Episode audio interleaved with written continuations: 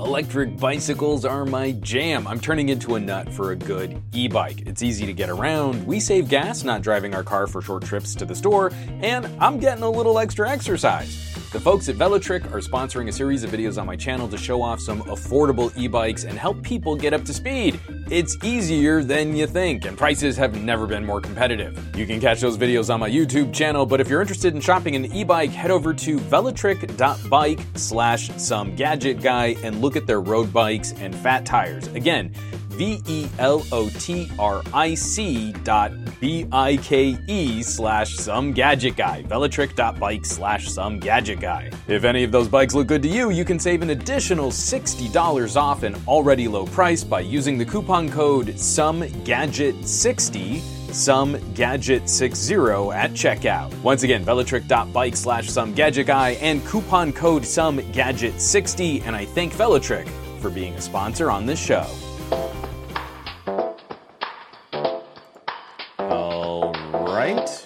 I believe this means we are live. Ladies and gentlemen, boys and girls, tech fans of all shapes and sorts and sizes and persuasions, welcome to another episode of Monday Morning Tech Chat Show on the SGGQA podcast channel. I'm Juan Carlos Bagnell, uh, aka Some Gadget Guy, the SGG of this terribly named podcast. But the QA is the important part because that obviously stands for question and answer. But especially this week, um, we usually do like a pajama podcast at the end of the month. We let the chat pretty much take the wheel. Um, I don't keep the same sort of rigid, I say rigid format, but we know I ramble like crazy.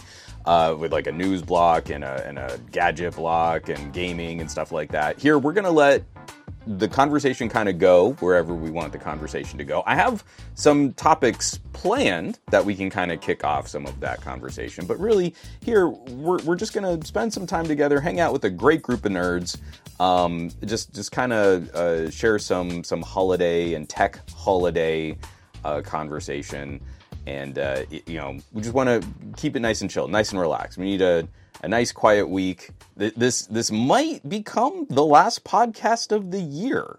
I'm not entirely sure. Like next, what would have been next week's podcast, uh, I have to take. I have to take off for Christmas. Um, I need a day just to like spend time with family. But uh, we're we're we're you depending on timing and family events and stuff like that, we we might not get in for another podcast until the beginning of next year. So, with that in mind, happy holidays, everybody. I hope you've been having a lovely time. This time of year is always crazy stressful. Marie and I are still rushing around like mad to try and wrap up our last couple little gifts and holiday cards out to friends and things like that. And uh, we just don't want to lose sight of what this time of year is supposed to mean, supposed to be. J-Man150 is already telling me to check my posture and to hydrate, so thank you, J-Man150. And Dave Burns is uh, oh wait, hold on. I've got to find the actual. There we go. Uh, Dave Burns is highlighting derailing the podcast is like half the fun of the live stream. I don't know. I think it's more than half. Dave Burns taking off Christmas. How anti puritanical of you. Uh, like that. We, we got that hustle grind set. You know what I mean? We got that workflow. We're gonna we're gonna go. We're gonna do this. We're gonna work work work work work. Except that it's also like a spiritual time of end of year to reflect on, but no, reflection that's that's not profitable. So you know, don't do that. I'm gonna take a sip of coffee here real quick. So, um, and also, JMan150, thank you for telling me to check my posture because if you if you've been following the podcast, uh, you might have noticed that the headrest behind my head has changed color from last week, where I had kind of a meltdown. I had a really cheap mesh chair. Dave Burns offered a suggestion on a better chair, and I didn't take it. But his suggestion led me to another uh, suggestion, so it was a, a one step removed. So Dave, thank you for for hitting that up, um, because it did help me find something I wanted to try. And so it's another mesh office chair, slightly more ergonomic, higher. It raises higher so my feet aren't like at an odd angle. I realized like one of the things that might have been messing up my heel was I was sitting very sort of awkwardly in that other red chair. And also just fresh padding, you know, better lumbar support. And and this like can actually kind of support my weight on you know how like office chairs can recline. This one kind of supports my weight without me having to lock it in place. The other one is like I couldn't like uh, you know use the tensioner.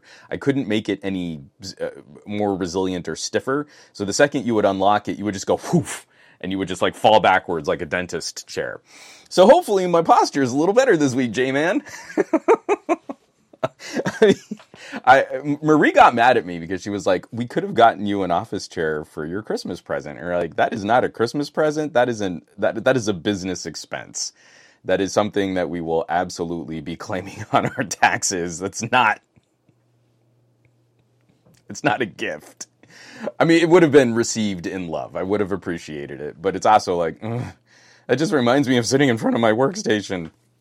The goal I have a goal for 2024. By the end of 2024, I think I just need to get rid of a chair in this office in general, like free up some floor space.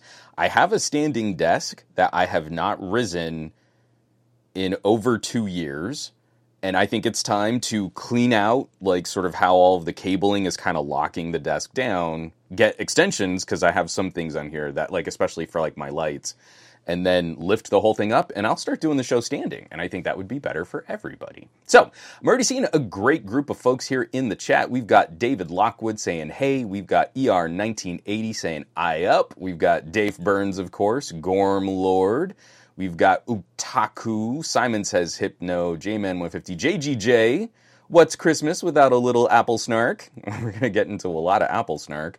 We got Ron Guido, Pacostin. We've got, I'm missing someone. Who am I missing? Oh, Go Starscream. I saw you in there. Uh, Juan Snark can't be beaten when it comes to Apple. and Gormlord, a dentist chair is actually a good idea. Then attach screens to those arms like they do in dentist offices and we could just do the whole the whole you know stream like with me reclined and you could kind of point down we could do like a, a, a ceiling camera mount and then just like, hey guys, you can also see my bicuspids. See, that's some dentist humor for you there, because I used a technical term for a tooth. JGJ, I actually had every intention of doing this. JGJ says, I'm a standing desk only guy, don't want to be slouching. I had every intention to make that transition, and then I got lazy. So, not, not great. Yeah. Uh, Simon says hypno, dentist chair, funnel, and booze for the perfect Christmas. Pakistan, if you do the recliner, you'll need a straw for hydrating. J Man Room 50 also redeeming stretch. I- I'm, I'm trying to pay more attention to what's going on in the Twitch. Ooh, I got a little click there. I don't know if that showed up on the mic. Ugh. Oh, that one sounded gross, but it felt amazing. All right, so um, happy holidays, everybody. Uh, we we I want to kick off the conversation. Someone someone popped in and said, "Hey, we want to talk about something LG or the V50." Um, I think Pakistan uh, had a had a question about that, and we will absolutely get to that. In in in the interest of kicking off some discussion, I felt it was the right time of year to take a look back at the incredible number of big tech regulatory uh, stories and situations. And, also kind of just show like for whatever you might feel is like a, an end user you're a single person who has to own some kind of telecommunications equipment some kind of phone or computer or tablet. This is a very different conversation than trillion dollar market cap corporation dealing with regional governments around the world. So I am of the persuasion to get really snarky about some of these things. But what I'm talking about is Apple as a corporate entity with executives who determine massive changes in business policy and how their customers are treated versus someone who owns an iPhone can, appreciate that we're not talking about the same people. So if we criticize Apple, we're not criticizing you iPhone u- users. We're criticizing Tim Cook. you are not Tim Cook. And and the whole beeper mini situation really kind of played out the sort of us versus them mentality. Uh, it, it's manifested, I think, in its ugliest when the corporation is behind the marketing and the messaging of us versus them. I feel like Apple is responsible for a generational mindset. Like this is passed down from consumer parents to consumer children since the 1984 Apple Super Bowl ad. The literal 1984 commercial that Apple has produced has basically set the tone for generations of us versus them marketing. Um, I know a lot of people like to point out Mac versus PC, but that's not that's not where it started. The inception of that, we're the plucky upstarts who think different and we're special and patting ourselves on the back. And Apple has kind of lived on that, has, has sort of pushed that for generations. Um, of course, the the flip side of that would be Samsung marketing, which I think was horrifically ugly and, and combative. Um, but I, I feel like nothing has sustained in that discussion, in that conversation, like Apple's us versus them marketing. So, um, here, let me get this out of the way. I'm going to take a quick drink of coffee again. And uh, we've got, I don't know, I, we're going to try to blow through these stories. Um, one, two, three, four, five, six, seven. So the the top seven, I should have made this a video. Top seven uh, regulatory pressure points that governments are putting on Apple. Number three will blow your mind. I didn't even do housekeeping. I'm way off my patter this week, guys. This is this is great. So first of all, this was we've got two stories that were breaking news this morning. Pretty big deals, and I, I'm horrifically disappointed in how long these conversations have taken to play out. But we'll take some small victory in that I guess it's something is finally happening. So uh, the first one is one that I have crankily whined about for months now. I, I, feel like this has been one of the most glaring examples of, mark, of, of Apple's ability to pressure markets, to steal from competitors, to deliver stolen property at scale, and then to bribe, excuse me, influence politicians to get preferential treatment so that they are treated differently than the companies that they would have been suing if the same thing had happened to them. So,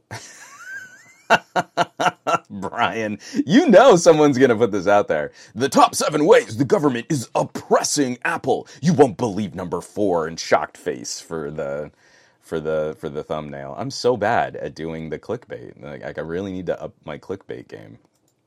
So uh, here we go. Apple to halt Apple Watch uh, Apple Watch Series 9 and Apple Watch Ultra 2 sales in the US this week. It's happening, people. It's happening. Um, in a statement to 9 to 5 Mac, oh, I'm sorry, this was written up by Chance Miller over at 9 to 5 Mac. In a statement to 9 to 5 Mac, Apple has announced that it will soon halt sales of its flagship Apple Watch models in the United States. Apple Watch uh, Series 9 and Apple Watch Ultra 2 will no longer be available to purchase from Apple starting this week. So this is all coming back. We've been talking about this for a couple months. Just to the quick recap. Uh, back in February, no, back in January of this year, we saw a court case uh, unfold where Apple was found guilty of stealing a health company's IP. So the blood oxygen sensors that are in Apple Watches they determined Apple did, you know, Apple took this this IP. So of course, Apple immediately worked out a licensing agreement, fairly compensated the affected developers and the the affected engineers, and everybody was happy. Everything was copacetic. That's totally not what happened. Apple immediately went scurrying off on appeal, and then also started dumping. Uh, excuse me, started influencing politicians who could affect change on these types of behaviors. And we talked about that a couple months ago because the ruling continued through October. So, Apple has been allowed to sell this watch, uh, sell this technology in their watches for the entire year without any kind of repercussion, without any kind of slap on the wrist, without any kind of acknowledgement that they've stolen another company's IP. I would like you to imagine any situation where someone could rip off Apple Tech and continue to sell it for a year while we worked out what's going on in the market in in the courts. You know, we just we want to be really conservative. We don't want to go off, you know, too aggressively and and maybe potentially harm the market. We got to make sure that you know we really do this right. But if another company had had stepped on Apple's toes here, I wonder what the reaction would have been. It's just it's a complete unknown. So back in October, we started following up with this story again because the ITC ruling was upheld. And then nothing happened. From October to December, I think it's really lovely that we made it through sort of the peak of the holiday tech gift buying season. Uh, we're in that last week. You know, this is the last week where people would maybe be picking up devices and stuff. And so this is the last week that Apple gets to sell the the, the Series 9 and uh, it's it's just really nice. You know, if you if you you don't have to worry about not being able to buy an Apple Watch for the holidays. You know, now once sales plummet in January, then we can pull the plug. Uh, it's literally, I think, yeah. So uh, during the so this is back from the article. During the process, President Biden could veto the ruling, although this has not yet occurred. The presidential review period expires on December twenty fifth. Christmas Day. That's when we'll finally pull the plug on you being able to buy an Apple Watch from Apple. There's still going to be a ton of these out in distribution in uh, and, and, like other third uh, third party retailers, Amazon, Best Buy. You know they're going to be stocking up. You know all of those outlets are going to buy a ton of them, and then when you can't buy an Apple Watch on Apple, they'll. Sorry, guys, you know that nasty government. You know they're just getting in our way. But I mean, you know, we have some lovely partners. If you'd like to buy one on Amazon or on Best Buy, you could totally do that. So, yeah, it's pretty gross. but ultimately, this is what we would hope to see. Sorry, I'm kind of adjusting. I'm literally in my PJs, so as I'm shifting around, this is something I did not test. Is sitting in a new mesh chair. The mesh is a little different than my old mesh chair, and these PJs uh, these sweats that I'm in love to kind of catch on the mesh and they're bunching up in a very uncomfortable way. You didn't need to know that, but I don't show you what happens below sort of my armpits. So I just felt like I would let you know if you see some awkward fidgeting for my very first podcast in this chair, that's why. so, so uh, ultimately, justice has not been served, but it will be eventually, hopefully, if Apple wants to bring their products back to market. It's just so cynical a move that the final ramifications of this took place after most of the damage has been done for this generation of smartwatches. Just moving forward, what I expect is that Apple has reverse engineered this IP and this technology ruthlessly so that they can put in something that is basically the same, but then they don't have to pay a licensing fee to the company that they ripped off. And we'll have to see. We'll have to see if there's any other kind of follow up for this. Um, it, it's really a, it's really a disappointing aspect because we know they're not going to do any kind of recall. We know they're not going to like make Apple replace devices. What we need to see is what is the penalty that Apple will have to pay this company for stepping on their on their IP and that's going to be we know Apple will drag that out in court Samsung style. This is like a key Samsung move here is you rip off someone's IP, you deliver it at scale, and then you hold them out in court for like 10 years. And I, I very much believe that Apple will be appealing and fighting verdicts and, and, and, and trying to work on what the, the licensing should look like, that this will be an ongoing battle that the company will probably die before they get a penny out of out of Apple here. Um, yeah, sorry. Let me let me just catch up with the chat here. Uh, JGJ. So is Apple becoming Microsoft or was that Google? Um, well, I mean, we, we we just saw the the recent Google antitrust uh, decision come down too.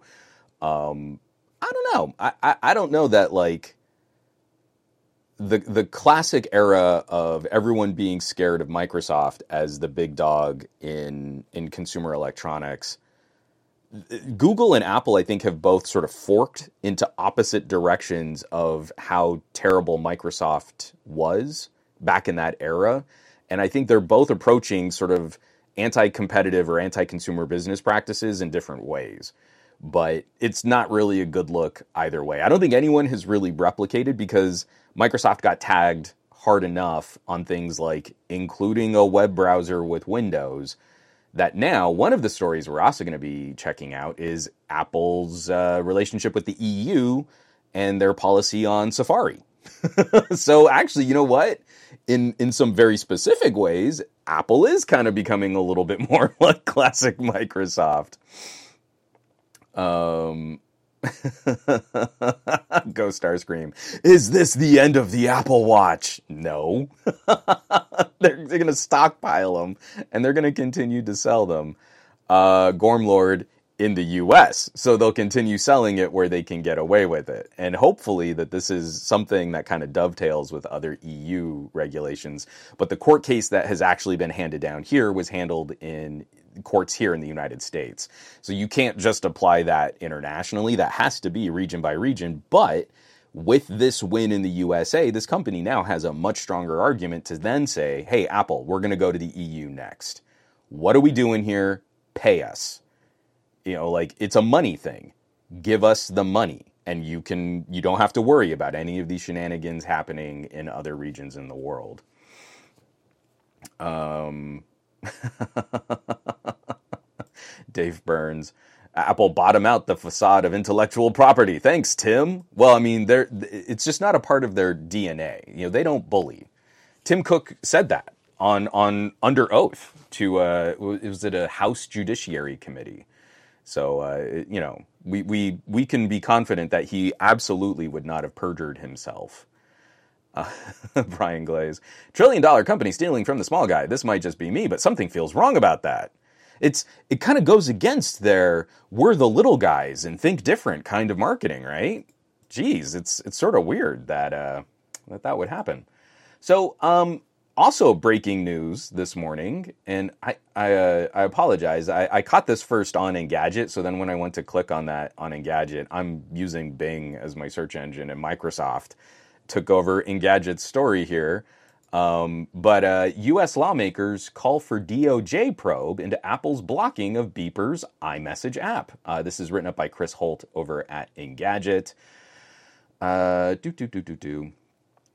Uh, there have been a number of efforts in recent months to provide Android users with access to iMessage via workarounds. Earlier this month, Beeper said it was able to reverse engineer the iMessage protocol and support it on Android devices. Within a couple of days, Beeper Mini's iMessage integration was acting up, and Apple, without elaborating too much, soon confirmed it had blocked an iMessage exploit.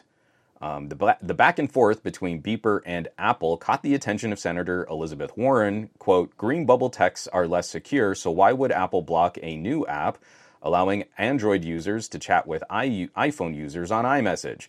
Big tech executives are protecting profits, profits by squashing competitors. Uh, chatting between different platforms should be easy and secure.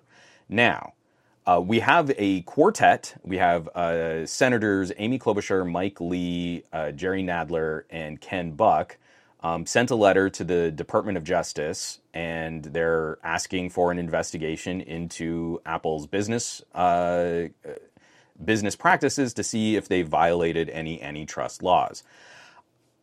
I don't believe that as we so if I were looking at this from the perspective of the FTC, I feel Apple has been very clear about what their products do, what they accomplish, what, what you sign up for in their terms of service.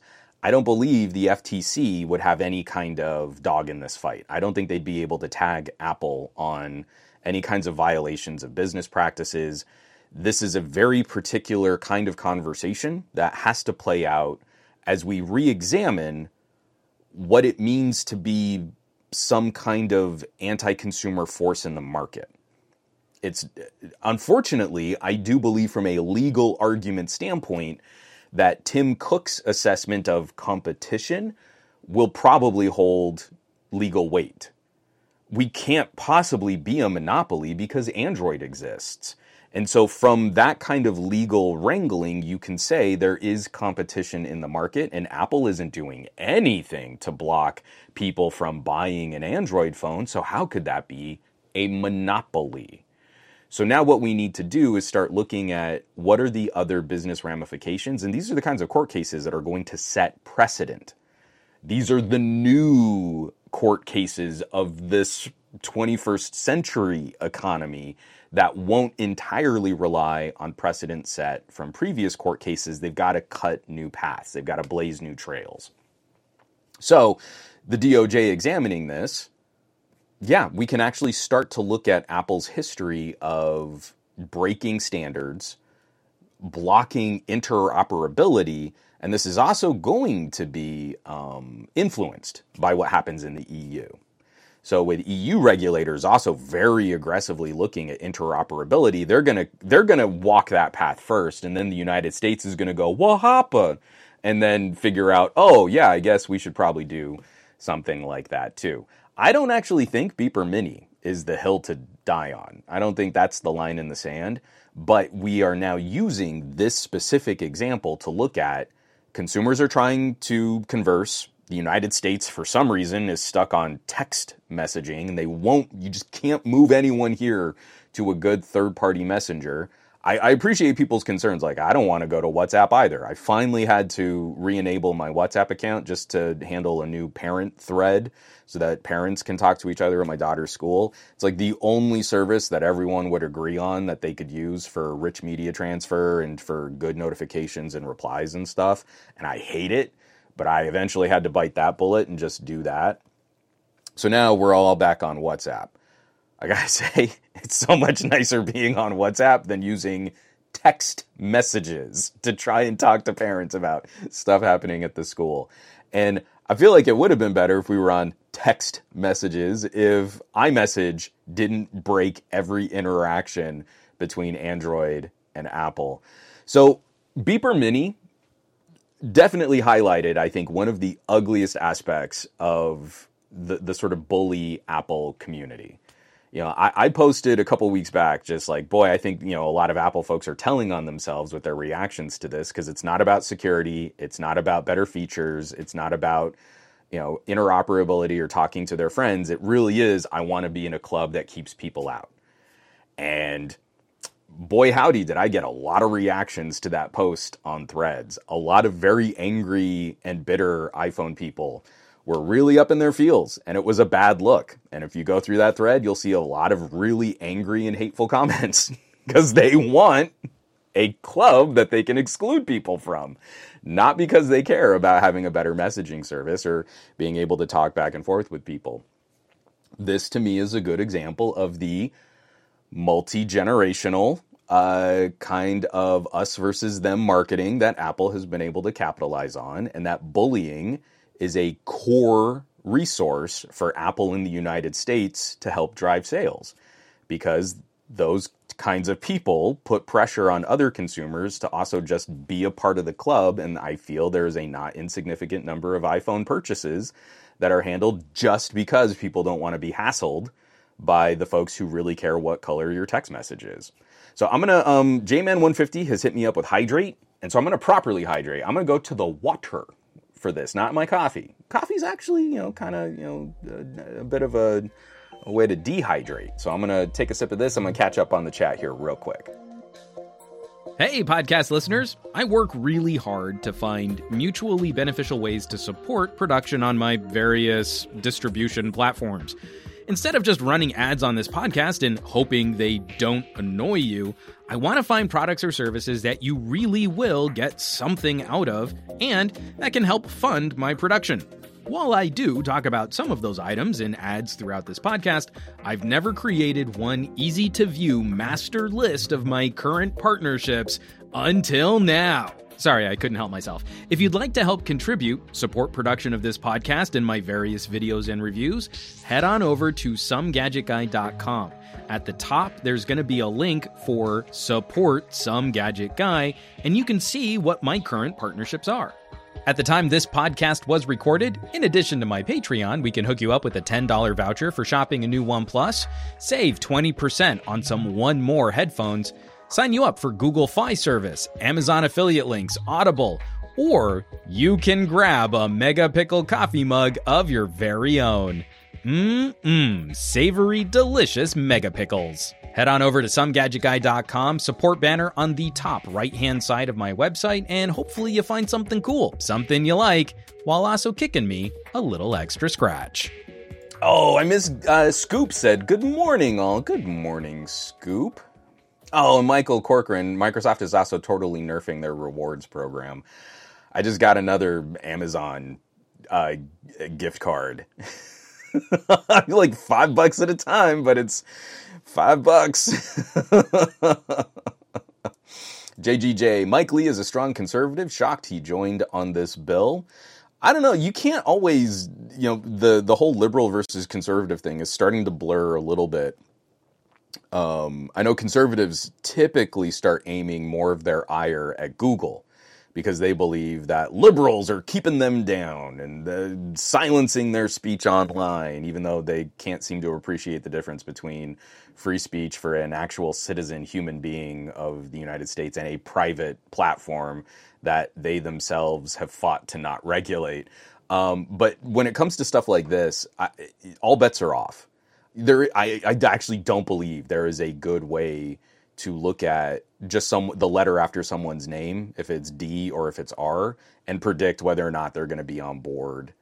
Regulatory insight on things like messaging, communication, app stores, that kind of policy. Uh, you know, you can always look at that and say, like, well, if Apple is silencing these social media communities that are full of hateful hate speech, um, then we have an interest in trying to blow open the the the or or look at the regulations on those kinds of companies. So, I mean, Mike Lee actually stepping across, I don't really feel this is a huge gesture of stepping across the aisle. I think this is probably just some part of his campaign or his platform where he would care about whether or not Apple is is playing uh, is playing ball.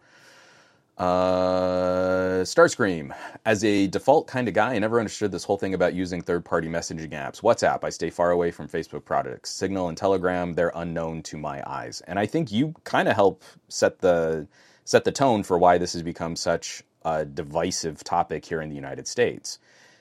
There's an apathy.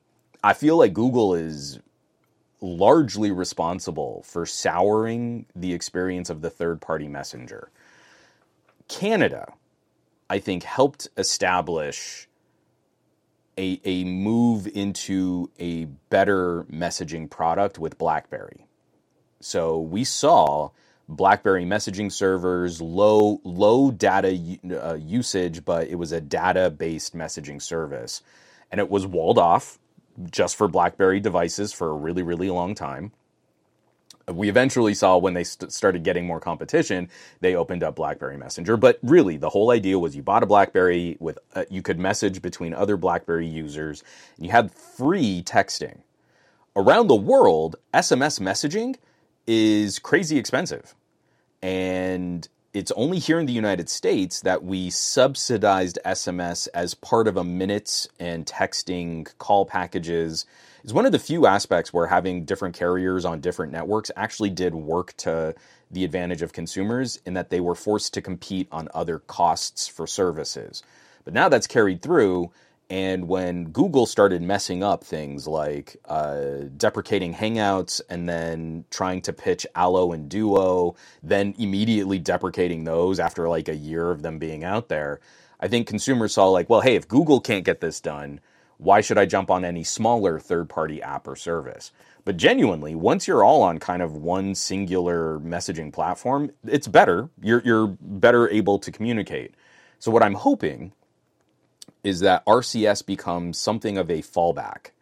It's going to be the worst flavor of messaging, but if I'm on WhatsApp and someone else is on Signal, and I can use RCS as a backbone bridge between those for interoperability, then yeah, maybe I don't get all of the fun perks, but then I have a better way of just talking to anyone no matter where they are.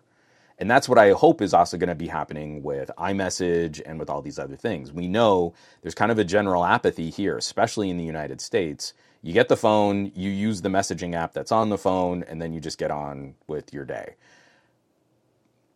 That needs to change that that that that is kind of contributing now to this sort of warring clash and it's one of the reasons why we see you know anyone under the age of 20 they're wanting to buy iPhones to the tune of like 90%, right? Android is basically dead. It's it's coasting here in the United States, but it's going to be an entire generation or two entire generations of consumers that are overwhelmingly wanting to buy Apple products, not through any kind of technical meritocracy, not because they're the bestest in any given uh, performance aspect or, or in any kind of general consideration. It's simply this kind of social conditioning and what they've learned from their parents and the marketing of looking cool.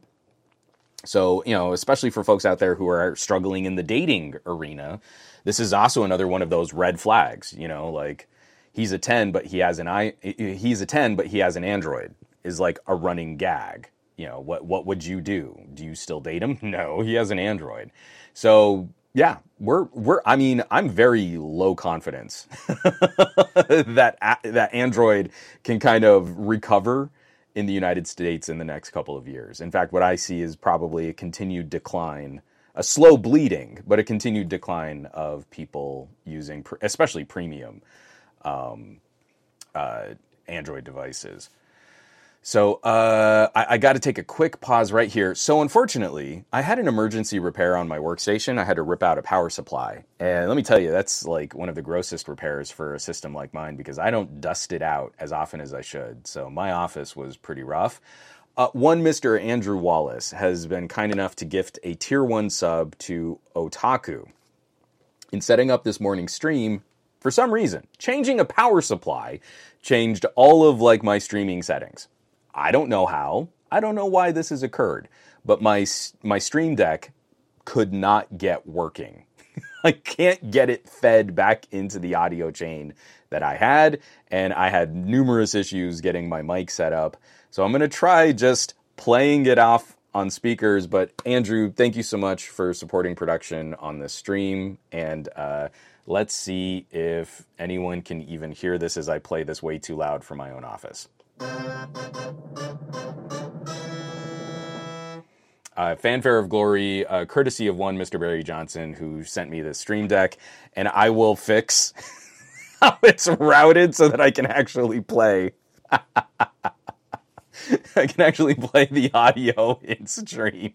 I'm real good at doing the Twitch. Uh, so the, the the beeper mini situation is one where I, I'm exhausted talking about it I, I feel like I, I've said my piece. It is a terrible psychological hook. Apple designed iMessage to be a pain point for families. It is a continued uh, it is a continuing and ongoing social experiment just for Apple's profitability that makes everybody miserable. This isn't this isn't an Apple versus Android thing at this point, or excuse me, it's not an iPhone user versus Android user thing at this point. It is designed so that iPhone owners will be dissatisfied with the product that they spent a lot of money on from Apple, but instead of criticizing Apple, they attack their Android using family and friends. And I can't really think of an uglier social experiment. I take that back. I can think of uglier social experiments, but they're like those terrible stories you hear when like a college sociology class or psychology class says, hey, let's recreate fascism in the classroom. And then students are terrible to each other. And it only takes like three days for like fascist ideology to completely win out as soon as you create a, a winner and loser kind of society in the classroom. Um, I can't remember the last like aspect of, of that having been played out, but it's a common trope. There was a movie, The Wave, um, I think it was a German film where they're like, "Hey, we just want to explore like the ideology of fascism, so we're going to create an in group and an out group." And then, of course, like kids die, and you're like, "Wow, that's really quick." So that would be uglier.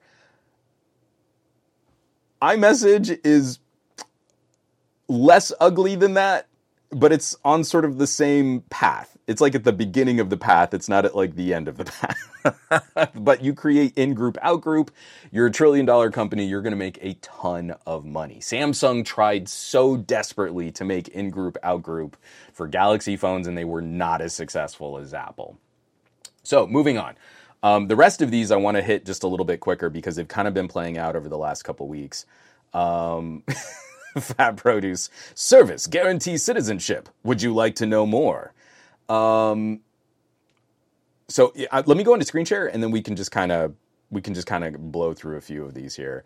Uh, so uh, this one's coming by way of Computerworld, written up by Jonny Evans. UK regulators to investigate Apple after it loses appeal. Uh, the UK Competition and Markets Authority began investigating both companies. Oh, I'm sorry. I, am trying to get over just when they repeat the headline in the article. Um, looking at Apple and Google's dominance of the markets for mobile browsers and cloud gaming. Uh, they started investigating both companies last year. Part of the probe looked at how Apple might be restricting the cloud gaming market by restricting such spaces on its App Store. So now the EU, I'm no, sorry, sorry, the UK. Yes, the UK. This is specifically a UK investigation looking at how control of the browser market affects developers, the insistence that browser developers use WebKit, and Apple's refusal to permit cloud gaming services or portals on the App Store. So, this is a nice little wedge issue where we could create another app market based on streaming, uh, web streaming services. So, not only for gaming, but we could also look at hey, like uh, is Microsoft 365 and then there's like Windows 365 but setting up like a cloud workstation that your phone could interact with to then install software and work remotely that way. And you could use it on a phone or an iPad or even on a MacBook if you just wanted a beefy system backing up whatever portal that you're working off of there. This is also going to be an interesting play where everything on the iPhone has to be WebKit.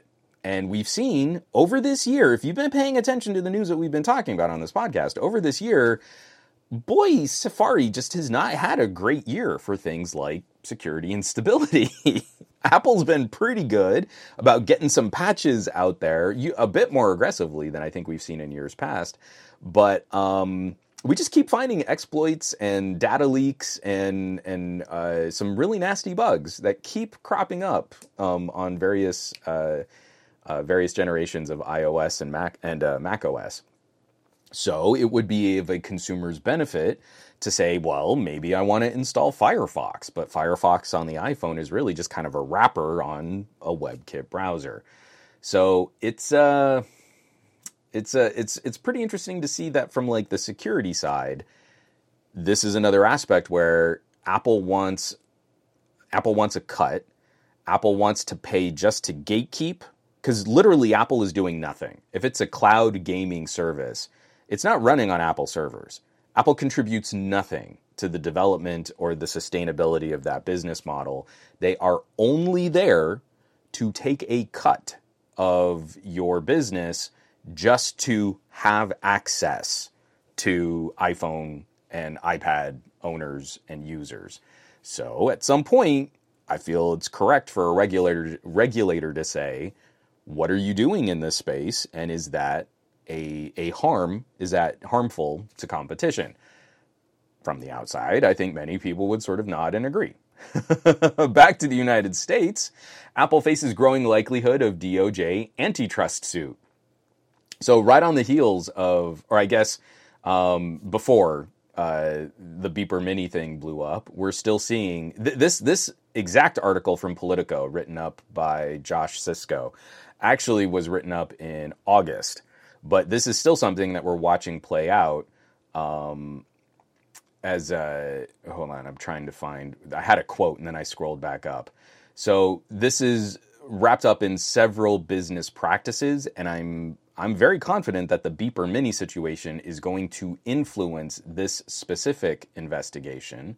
Uh, Justice Department has been investigating Apple since 2019 for four years now, the DOJ has been investigating Apple over allegations that it abused its market power to stifle smaller tech companies, including app developers and competing hardware makers.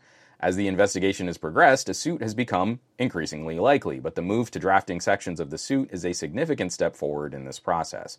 So the steps for this started playing out in August, and we're starting to see a little bit more traction on that. Because one of the things that is also going to be brought up in this suit is how Apple still hasn't fixed the iPhone to work with third party location trackers. So this is uh, something I wrote up in August. We all suffer when Apple products don't just work because back in May, Google announced that they were going to be updating their Find My Phone service and turning that into a similar location tracking service as what Apple did with AirTags. AirTags have been a miserable and a terrible um, blight on privacy and security. Apple delivered a product at scale that was not ready to go, and the the potential for abuse was significant, and they ignored that. I'm putting motive on Apple executives, not on Apple engineers. I'm very confident that Apple engineers could have solved this problem with a little bit more time and by going through the correct process of interacting with standards organizations. If Apple is going to be allowed to use Bluetooth in their products, then they should contribute to the hundreds of companies that are part of the Bluetooth special interests group to define the future of that standard for better interoperability and better security. If Apple doesn't want to contribute to the special interests group, that's fine. But then Apple should not be allowed to use Bluetooth. You see how this works? You become a part of the system. You can't just take all of the knowledge from that system and then break compatibility for your own profitability. That's not how a standard works. So the second you say something like this and someone goes, I just don't see why Apple should be forced to make their competitors' products better. That's totally fine to feel that way. But then Apple should not be allowed to use standards like Bluetooth and Wi Fi. If they want to build their own and get FCC approvals and licensing deals and work with all of their accessory developers and create all of that from scratch in ways that won't step on all of the intellectual property and all of the patents of all those other companies, I wish them well. Go do it.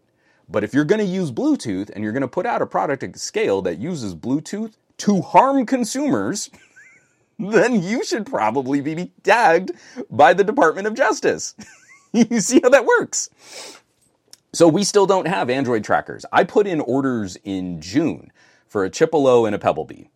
I want to see what we can do with Android tracking because there are so many more Android devices out there in many markets especially throughout the EU and uh, like around in Africa and uh, the Middle East and, and in Asian countries, uh, like an Android built tracker network like AirTags would be incredible because in those markets, Apple's only like 20 to 30% market share and AirTags work great.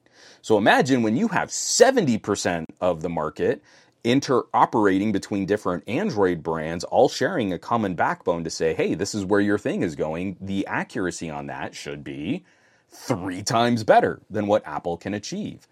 But of course, if Apple, uh, if Google had just done what Apple did, without any care or concern for iPhone users, Google would rightly have been tagged for creating a security nightmare. We would have seen headlines across all news and tech publications. It would have been on like local morning news on your television on like channel 5, whatever your local like CBS affiliate or local news channel would be.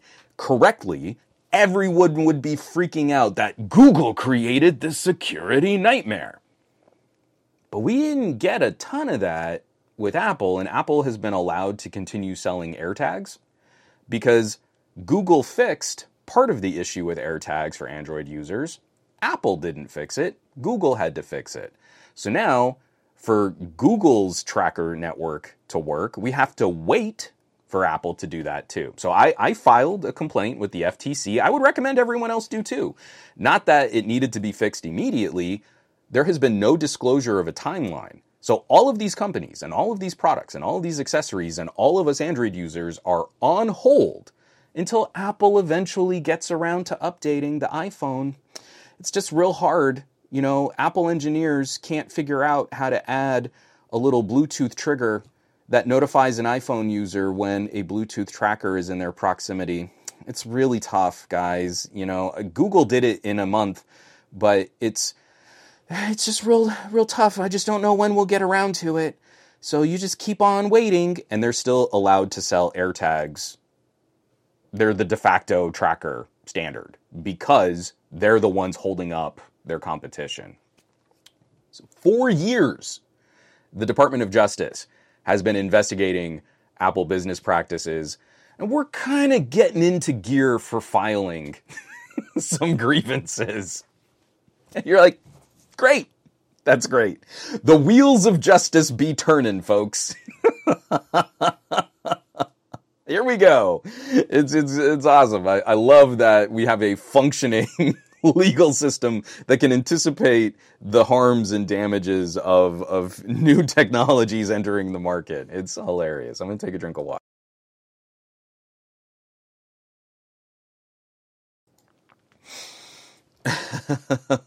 yeah, Gormlord. So they're the sovereign citizens of tech. Um, but Juan, I like when my parasocial friend Tim Apple, who represents me, the little guy, gets a multi-billion dollar bonus.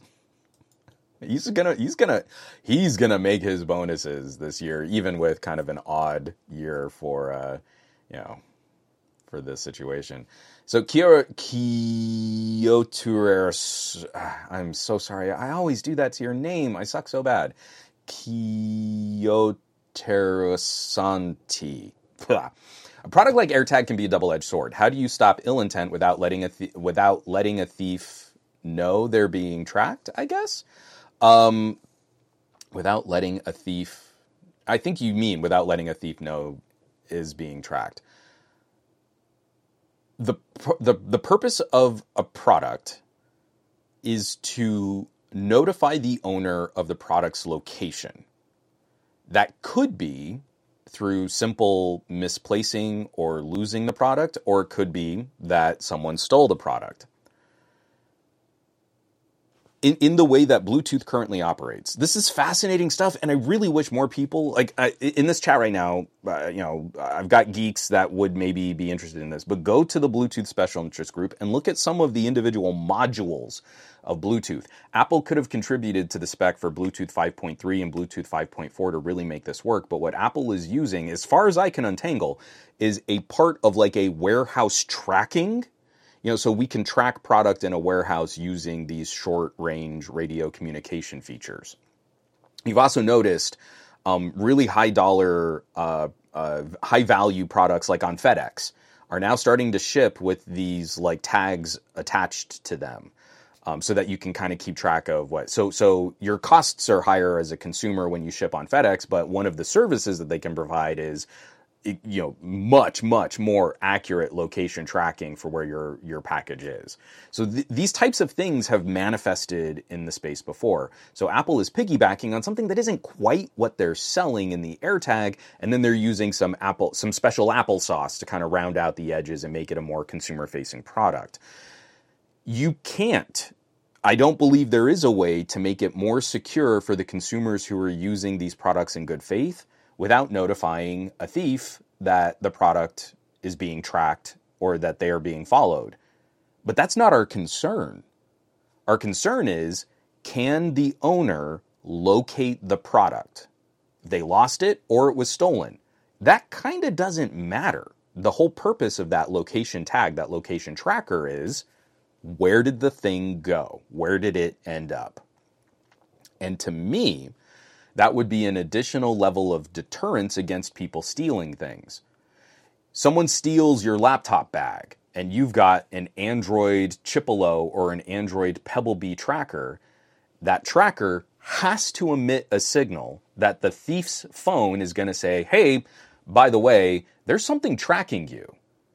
And I believe the thief would probably correctly assess that, oh, it's the stuff that I just stole and I'm actively being watched right now. And now people know where this thing is. You can take the time to try and dig through this laptop b- bag to find what the tracker might be, and it could look like anything. There, you know, you might go starting to look for, you know, uh, uh, you might be looking for like an AirTag, but we all know that in other tracker land, I've got this. This is old. All the batteries are dead in them. It could look like something like a credit card so you just have a black card sort of slipped somewhere in your laptop bag. They might not be able to find this. It could look like some kind of keychain, like a tile. So you have like a tile track, tile tracker. You see, I've had these things in arm's reach because I've been waiting for Apple to eventually update the iPhone so that I can get my pre-orders, the money that I've already assigned to Chipolo and Pebblebee trackers, to do a roundup on different tracker services, which is content I can't make for you because Apple sucks so bad. because Apple is engaged in anti consumer and anti competitive business practices that harm the market to their financial benefit, which should be the F illegal. So I'm sorry, uh, Kyoto, Sarasanti. Um, I'm not coming down hard on your question. I am aggravated because of the situation with Apple. But to me, the whole point of having this tracker or being able to build this tracker hardware into a pair of earbuds. We're starting to see, you know, a couple people are licensing uh, my um my e-bike videos. Those uh those e-bikes, the newer models have the capability to communicate with Apple's Find My network. That is a positive step. The technology is cool. I just want the technology to be more fairly distributed across different platforms so that everybody has a chance to use this kind of stuff. But if someone steals one of my bikes, I don't I didn't even need to do anything. To I didn't need to add an AirTag. It is a rolling AirTag. So yes, I want that thief to know that they're being tracked somehow. Let them spend time scouring my bike and trying to dig into all the nooks and crannies to see if they can find where that AirTag might be when the bike's frame is the AirTag it gives me the opportunity to potentially catch them or find them or figure out what's going on.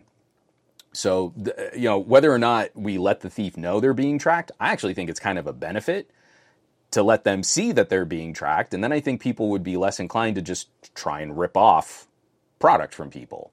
You know, I love when people are like, oh, they stole this phone and then they saw it was an Android phone and they gave it back to them. iOS devices are pretty easy to lock down remote. It's kind of a stupid thing to steal.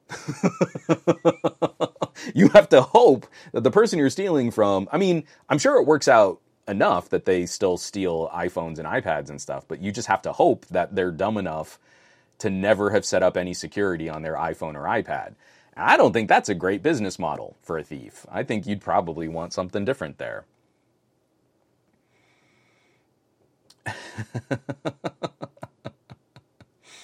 Sorry, I, am trying to catch up on on the rest of of this uh, on on the rest of the chat here. Give me just a second. Yeah, see, Dave Burns also said that notification may also act as a deterrent. Um, I, I, think it would more often act as a deterrent. And maybe they do something reckless or destructive. They throw it in a pool or they try and get rid of it by shoving it into a garbage can. At that point, it's also just mutually assured. Like, you tried to steal my stuff, you didn't get to use it that's all I really care about after a point. Maybe I'm able to recover it, maybe not, but I feel better knowing that you couldn't use something that you stole from me. Um, Kenox80, I need a cheap, great asset tracker. My employees are terrible at returning their equipment. So the thing is, you know, it probably won't be super cheap. You can look at other Bluetooth solutions. There are warehouse and equipment tracking solutions available. It's built into Bluetooth 5.2. Um, I think was the the last major update to that protocol, that that part of it. Right now, the de facto answer is AirTags because you can't buy anything else. But if you can hold off just a bit, we're going to see a flood of competition as soon as Apple decides that they can update the iPhone. Um, like all of the brands are looking at multiple, and like I just showed, not just an AirTag, but other form factors like the Tile card form factor. Chipolo and Pebblebee are also working on stuff like that too. I would be shocked if Google doesn't have sort of a first party solution at some point. I would hold off a bit because I actually think that the Android version of this is going to be more robust, have more devices participating, is going to be much more easily incorporated into um, other accessories technologies. Like when this happens, Qualcomm is going to have a huge interest in the next generation of earbuds and earbud cases. So part of like the Bluetooth stack and the little chips that they use in your earbuds will also contribute to these networks significantly more aggressively than what Apple can do because Apple is turning this into a licensing point. I don't think Google is going to aggressively squeeze their partners for money to be a part of this tracking network. Instead, they're going to reach out to like Qualcomm and say, hey, make a Bluetooth chip, and then any pair of headphones will also be a part of this network so that you can see where you lost your earbuds. And then they're just going to run for it. So if you can hold off on making a purchase until this this really does launch at scale, I think the longer term outlook I think the Android side of this is probably going to be the better buy, which is why Apple is digging in their heels and preventing competition from happening. Um, yeah, uh, see, kind of like I'm with you there, Dave Burns. Like most other monopolies, competition is for chumps. Let's just break the market.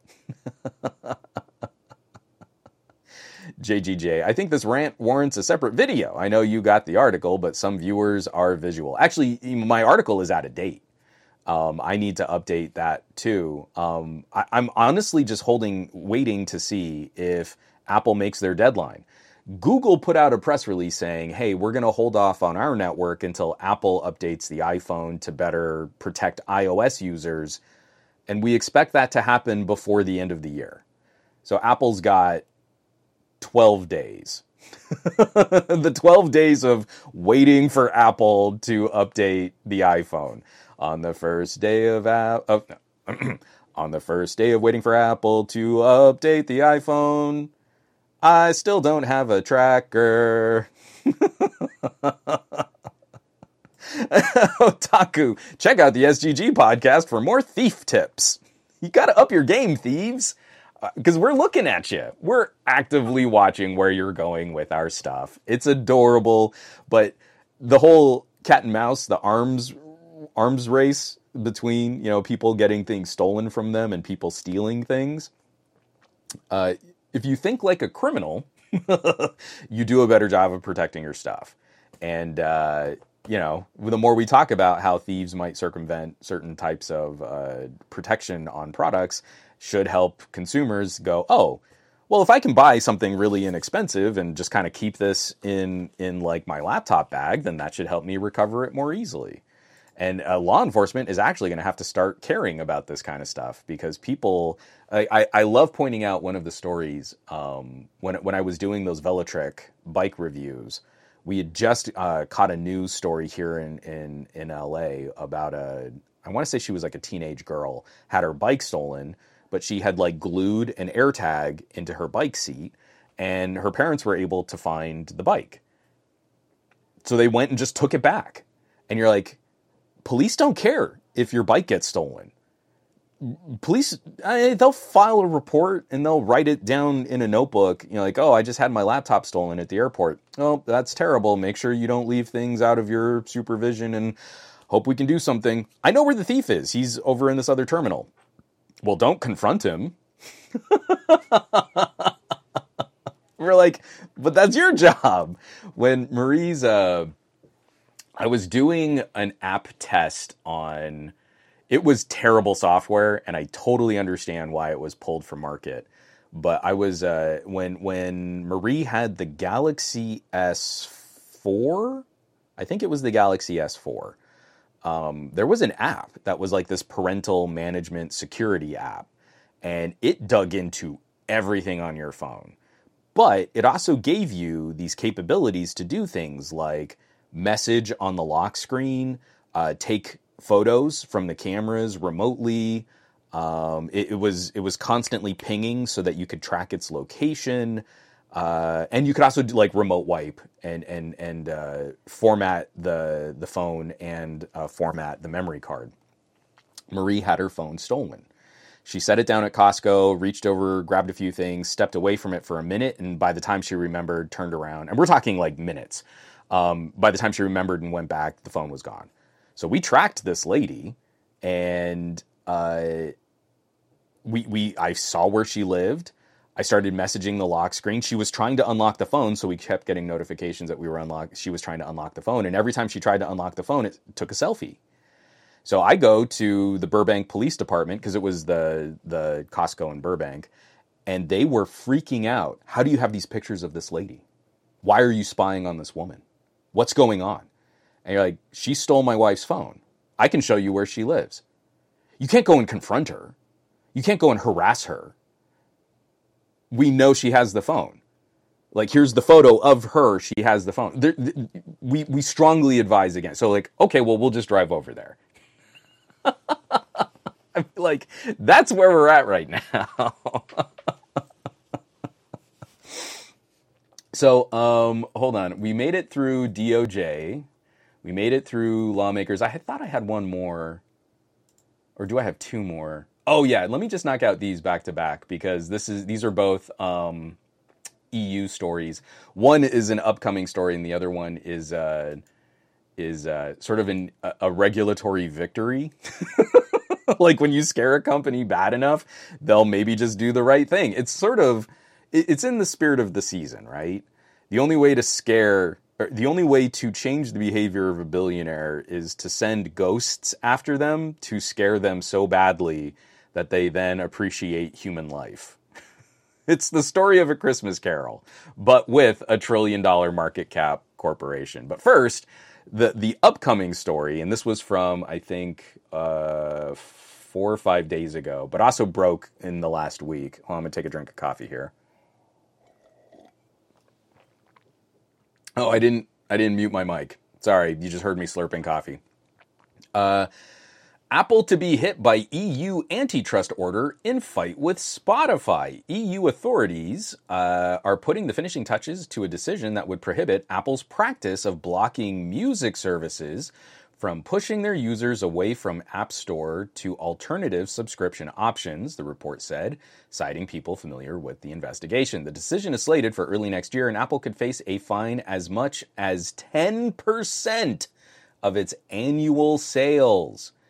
10% on billions of dollars each quarter. Now we're finally getting somewhere. Now I feel an Apple executive might start paying attention. What was Apple's last quarterly? It was something like $40 billion, 48, something like that. Well, it's easy maybe for a company of Apple size to like take a billion dollar hit in regulations and fines over the course of a year. Probably a little bit more difficult for them to field 3 to 5 billion dollar violations each quarter. Because now that's like $20 billion, depending on how their sales go. And the more successful they are with this business practice, the more they're going to have to pay regulators. So I feel like that would be a pretty quick change to Apple's business practices and the way that they do business, where, again, I have a big problem. So if it's a service that Apple is hosting and is facilitating and is delivering the technologies for people to interact with, I feel like Apple deserves a bigger cut. Spotify runs their own servers. Netflix runs their own servers. You can try and come up with these sweetheart deals where Apple does give preferential treatment to some developers on their platform over other developers for how microtransactions and payments play out. Apple was not nearly as stupid as Google was in giving some developers preferential treatment, but they still did. And they still do. So, this has been one of the most ongoing, ridiculous, stupid, squeezed business practices from Apple's side. Spotify runs their own service, their own servers, and they don't want to give Apple a cut. If you can tell the consumer, go to thespotify.com and put in your billing information there, we'll charge you less because we don't have to pay for Apple's fee on top of your subscription. Win win. Like, I, I think that works. I think that's fair. And Apple has been trying to block the ability to do this easily or seamlessly on device. And so again, I, I'm not a big fan of using like the whole like everything needs to be frictionless.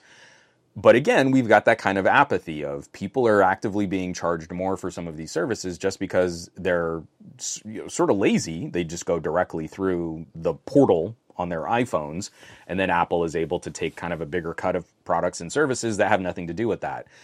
I am no fan of Facebook, but at the the very beginning of the pandemic, Meta, before they were Meta, the whole Facebook platform they stopped charging fees on charitable donations. So you could set up some kind of charity and you could ask for donations. And Facebook was just facilitating the transfer of funds. They weren't taking money out of that.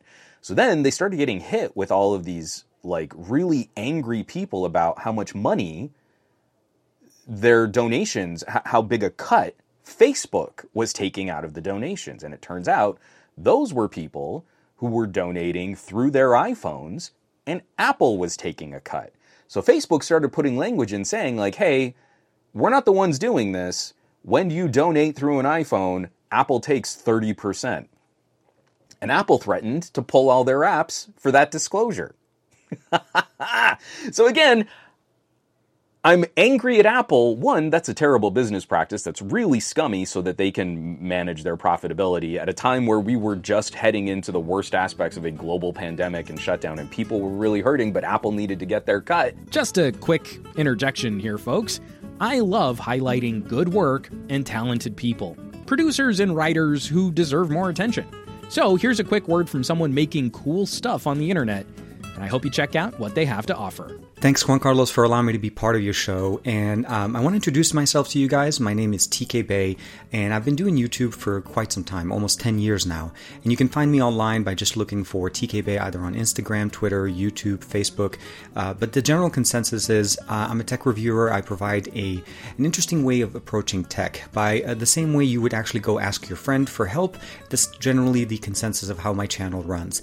Um, I review anything from Android, iOS, uh, PC computers, scooters, um, basically, you know, drones, anything that you think of as consumer tech. I generally try to get my hands on it and share with you guys my opinions, and of course, any troubleshooting or even tips and tricks that can help you enjoy your tech even better. Uh, again, thank you very much to Juan Carlos. But if you'd like to check me out, just look for at TKDSL8655 on Instagram and Twitter or TKBay in YouTube. And I'm also angry because Apple is making me defend Facebook. How dare you?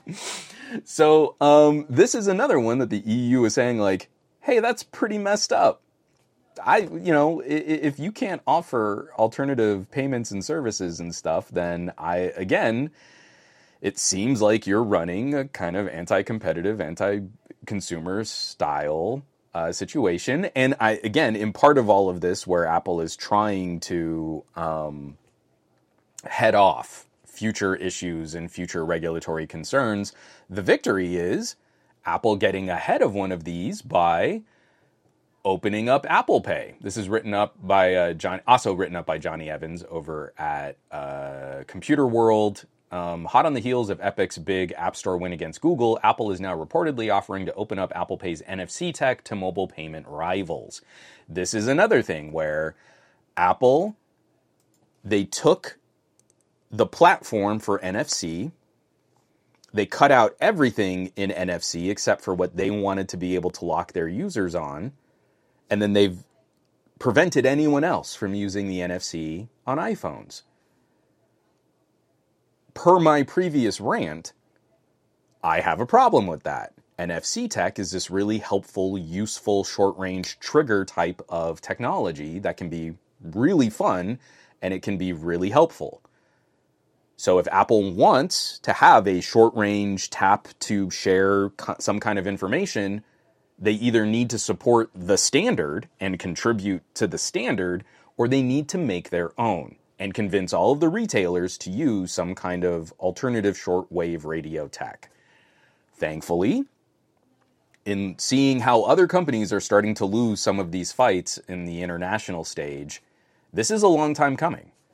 If I want to go and tap and pay with my PayPal account, I should have the same access to the NFC radio. like this isn't this isn't like tough. This isn't hard. This is this is pretty open, you know, like it should be pretty easy to kind of grok and figure out like, oh no, actually, you know, that sucks. you should be able to do more. Um, I had another sort of parent interaction uh, after my, my daughter had a field trip last week. And again, I took a couple photos and I'm talking to the iPhone owners in the circle of family, and like, there is no way for me to send you this photo. We had a, a holiday party. Uh, my my wife's office had a holiday party, and I took some really awesome night sight photos. One of the iPhone owners that is in our circle of friends through my wife's work is an amazing photographer. She's she's a Nikon shooter. Um, she, I mean, like this woman has an eye, and she is really good. She's got an iPhone 14 Pro Max. She's walking around this holiday party, super dimly lit, just lots of ambient like Christmas lights and, and Hanukkah arrangements and stuff like that. She's walking around with an LED panel to get photos from her iPhone because it's that dark. I took a photo of her and her family with the Pixel 8 Pro. Came out really well. Came out a little noisy, a little grainy, but like the combination of night sight with a little face on blur, amazing and it's ambient lit. It's nice and warm and, and, and kind of crunchy, and it's just like a, a really good emotional moment of that of that holiday party. Had to email it to her. there was no way for me to send her that photo because she has an iPhone. And gleefully, this is like one of Marie's like bosses. And gleefully, I'm like, I just wish I could. Your phone's kind of broken though. And her son was like, Well, yeah, but that's why you just need to have an iPhone. And then I'm like, but then I wouldn't have the camera, would I, champ? She's walking around with an LED panel. Okay, sorry. I'm taking a little too much Schadenfreude glee over this. This is what I'm talking about. This the the Ebenezer Scrooge that is Apple Incorporated the company that funnels money into offshore accounts is technically a business located in Ireland to avoid tax payments and to get preferential treatment. The company that rips off other smaller companies' IP to sell it at scale and then lobbies politicians for months to try and squeeze the, the complaining company out of existence. The company that is responsible for the psychological disparity between blue bubbles and green bubbles. The company that is preventing cloud gaming from reaching any kind of scale on iOS devices. And the company that breaks standards to prevent competition seems like they're finally starting to get some regulatory guidance on their business practices. We need the three ghosts of Christmas past, Christmas present, and Christmas future to pay all of Apple's board members and all of Apple's shareholders a holiday visit. so that maybe in the future we can look at better practices that actually I think in the long run could help contribute to Apple's profitability by making these things a bigger part of the conversation in the same way that Steve Jobs regularly would take the stage and talk about standards. You see, when Apple contributes to a standard, they get to drive the future of that standard. If Apple had made the AirTag a broader product instead of only looking at supporting the people who owned the newest iPhones, they would have been able to dictate the future of Bluetooth 5.3 and 5.4. If Apple contributed to standards, they could have driven the future of NFC. But and, and also similarly, very similarly, if Apple actually looked at safeguarding their users' messaging and they had gotten on board RCS, they would have been largely responsible for dictating the future of communication in North America, and, that would have had far reaching impact across the rest of the world. They could have said, This is what we want in RCS 10 years ago. And then they would have been the ones to benefit from it the most. But we would have had an open standard that everyone else could have contributed to. It just would have been a preferential treatment for Apple being one of the biggest players in this space. All of this manipulation from Apple reeks of that short term profitability. Quarter by quarter, we want to see line go up. We're not going to invest in anything with longer term oversight. And for folks who are kind of concerned in the Samsung and Apple space, where like another year, iPhones don't really seem to be much different, but I got to get a new one because my old one's starting to slow down a little that's that's a chore. That's not someone who's excited to buy the new iPhone. That's someone who's acquiescing because it's kind of what they have now, so they should just probably get the same thing they have, but they need a newer one. That's the death of the consumer electronics market. People don't look at this stuff like we do. You know, the folks who are in this chat right now are like, yeah, I get excited about when this new tech comes out or when a new phone is dropped or when new, you know, cameras are delivered.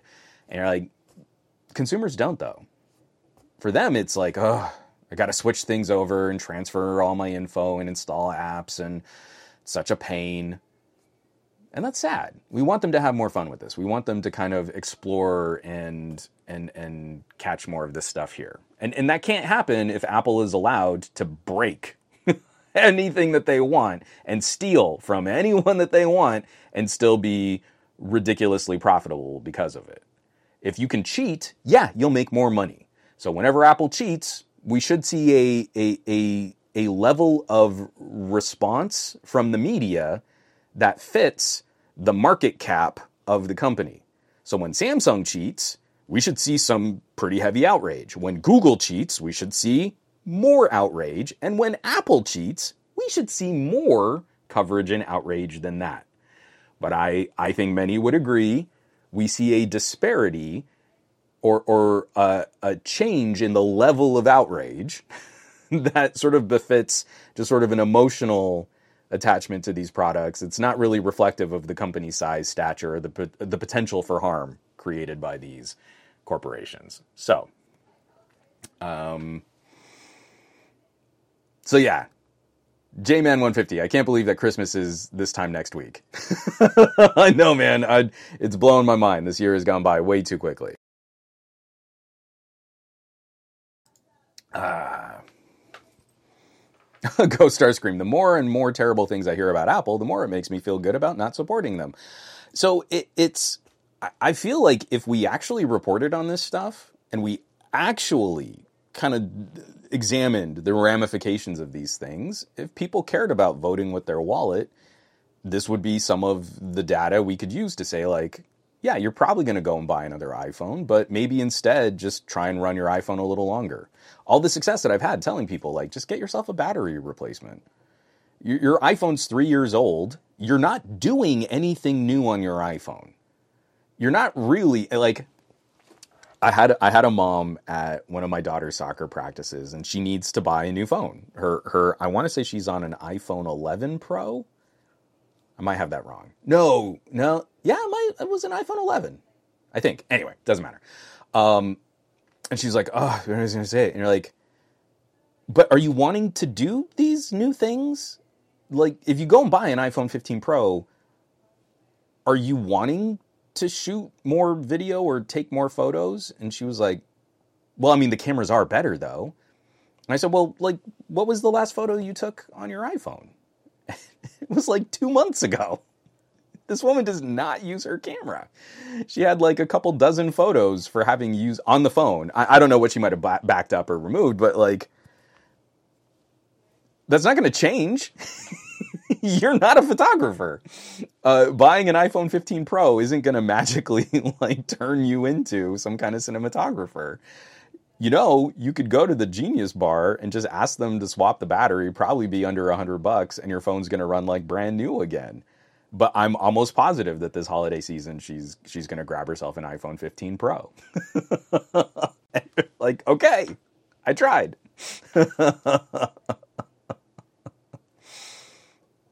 So yeah, it's it's pretty rough. Um, these kinds of conversations just get so personal because I am actively trying to criticize two of the world's largest uh, electronics manufacturers. I'm regularly trying to divide the departments within these companies, like saying I I have no doubt Apple engineers could do this way better, but it's Apple executives who are putting on pressure to do these anti-competitive uh, things with the market. Um, same thing with Google. I have very little faith in Google's executive leadership right now. I feel like it is not just fair, but it's necessary that we start criticizing some of the moves from the world's largest advertising platform and marketing platform and kind of the source of a lot of our ire over things like search and privacy and security. But then I see like there are talented engineers and developers and coders under the umbrella who I think probably could solve these problems more effectively if uh, they had the autonomy to do so. You know, I, I can point some snark at Tim Cook, um, but that doesn't reflect my feelings on, you know, the team of Apple Silicon engineers. I feel like they're doing amazing work right now. So if we could start highlighting there's a problem. Where did that problem come from? Well, it came from Schiller. Schiller, under oath, had to testify at the Epic case that he really did put a wall on iMessage to make it more difficult for families to buy other phones. Craig Federighi also has email saying, hey, don't make an iMessage for Android. We need the lock in. It needs to be a massive pain point. okay. Apple engineers saw how to solve the problem, and Apple executives stopped them from doing so. And that is a critical part of this conversation. I want us to be able to appropriately affect change and improve these situations and conditions for how that might manifest as consumers use these use these products and use these devices. So, um, let me find. There was someone else you just brought up at the very beginning of the podcast, over an hour and twenty minutes ago. Uh, Pakistan had a question. Uh, a question about the V50. Can you run the dual screen case plus desktop mode? Just curious if it's disabled or if it will try and hit the max resolution supported by the SoC. So when you take a V50, do I have my V50 on the desk still? So the V50 has Screen Plus, and it also has this fold-out case. This is the international model. In the United States, we didn't really get a V50, we got a V450. So you can't use the United States V50s with the dual display case. But um, when you're dual displaying and then you plug in a cable to run Screen Plus, the dual display case shuts off. So, like any other Android phone, you only get two screens the phone screen, the main phone screen, and an alternative uh, view output.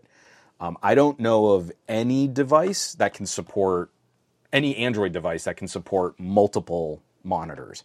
And I believe that's a limitation of Qualcomm's hardware. Because similarly, my Robo Ancala, that really nice uh, Windows on ARM tablet, I really love that tablet. Uh, it can only run two displays at a time. So either you can use the built-in display on the tablet and, a, and an external monitor, or you can disable the, the tablet monitor and run two external displays. But just like Qualcomm on Android, it's only dual display. I, I don't know of any ARM based product that can run more than two screens. And hopefully that's something that can be changed or addressed. Uh, it would be nice to get a little bit more um, support for these kind of uh, more aggressive compute uses for mobile products. You know, I know I, I, keep harping on about DeX and Ready for and some of the alternative game modes from Asus and, and ROG, uh, Asus ROG and uh, Red Magic.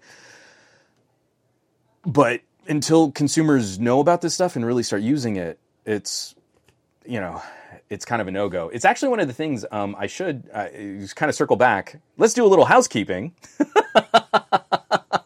yeah, like I normally do at the top of the of the podcast. Um, so the uh, I, I did a video on the Pixel 8 Video Boost.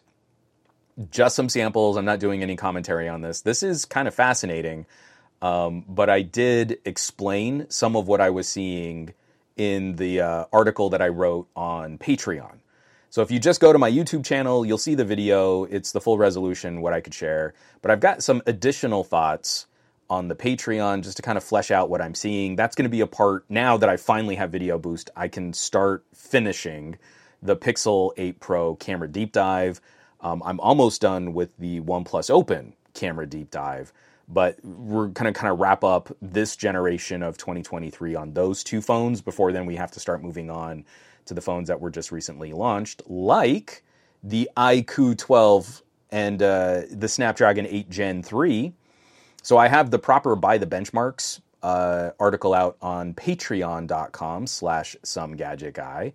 And I go through all of my testing. We've got, uh, of course, Geekbench scores, which are really interesting to see how big those bar graphs are getting for Geekbench. Um, but on top of that, uh, I do my normal roundup of tests on video editing and rendering, audio editing and rendering, batch photo processing, uh, stabilization. I'm not really doing the stabilization test as much, but like video rendering, video trimming, and what am I missing? Oh, file compression. I run the RAR test bench for file compression. I'm trying something a little different with gaming. So my game testing is very low level. I like playing a bunch of certain kinds of games. I don't benchmark Genshin Impact. I just don't care. Um, I'm not a big fan of like Fortnite or COD, you know, Fortnite Mobile or COD Mobile. I just that's not what I'm into. So in the past, I've shown you know like a couple different games, and oh, you can see in the map sequences on, um, what what is the name of that RPG? Uh, Battle Chasers. You can see like oh, when you're in an, a combat situation, you get this incredibly high frame rate, but when you're walking around the map, it chugs at like 30 frames per second. Well, over the last couple years, those have improved oh, I'm really into this twin stick shooter, it is a very difficult game for an Android phone to properly represent all of the little characters on screen. Over the last couple generations, that's improved a whole bunch. So I'm trying to find more aggressive ways to test, and I want to find I want to find games that we can talk about better optimization, like app developers who are really doing a good job of putting these games out for mobile. Um, not just can I brute force some kind of uh, emulated type of game. The stupid high performance of our next generation chipsets, like we're seeing like 30% improvements year over year for GPU performance. So I took a stab at a new game for my game testing and running it at a ridiculously high frame rate. Like something that I don't I don't know many people would really want or need to do, but something that absolutely eclipses what I can do on my Steam Deck. Like my Steam Deck is is literally not capable of doing this under any situation, under any circumstances, and I just did it on the iQOO 12. I just did this on the Snapdragon 8 Gen 3. I, I am actively hoping that in 2025 we finally get a Steam Deck Mark II that is ARM based. Not x86, not an AMD APU. If it's an AMD chip, great. But what we can do with mobile graphics processing, I'm pulling down numbers that are higher in well optimized games. I'm pulling down numbers that are significantly higher than running a GTX 1050 Ti. That's an 80 watt dedicated GPU on a phone that should not be hitting 8 watts of power. One tenth of the battery draw for similar to higher performance on games that are well optimized for uh, for for Android devices. So I, I I'm kind of like buzzing a little bit. The the GTA Definitive Trilogy looks the best on Android. Now, that's a very low bar because the GTA Definitive Trilogy looks kind of garbage when you play it on PC. Um, but it looks somehow better when you get it from Netflix. Uh, Hades is going to be going to Netflix. Uh, Dead Cells is on Netflix. Like we're starting to see, like there can be other ways to monetize and get um, the last life for a game.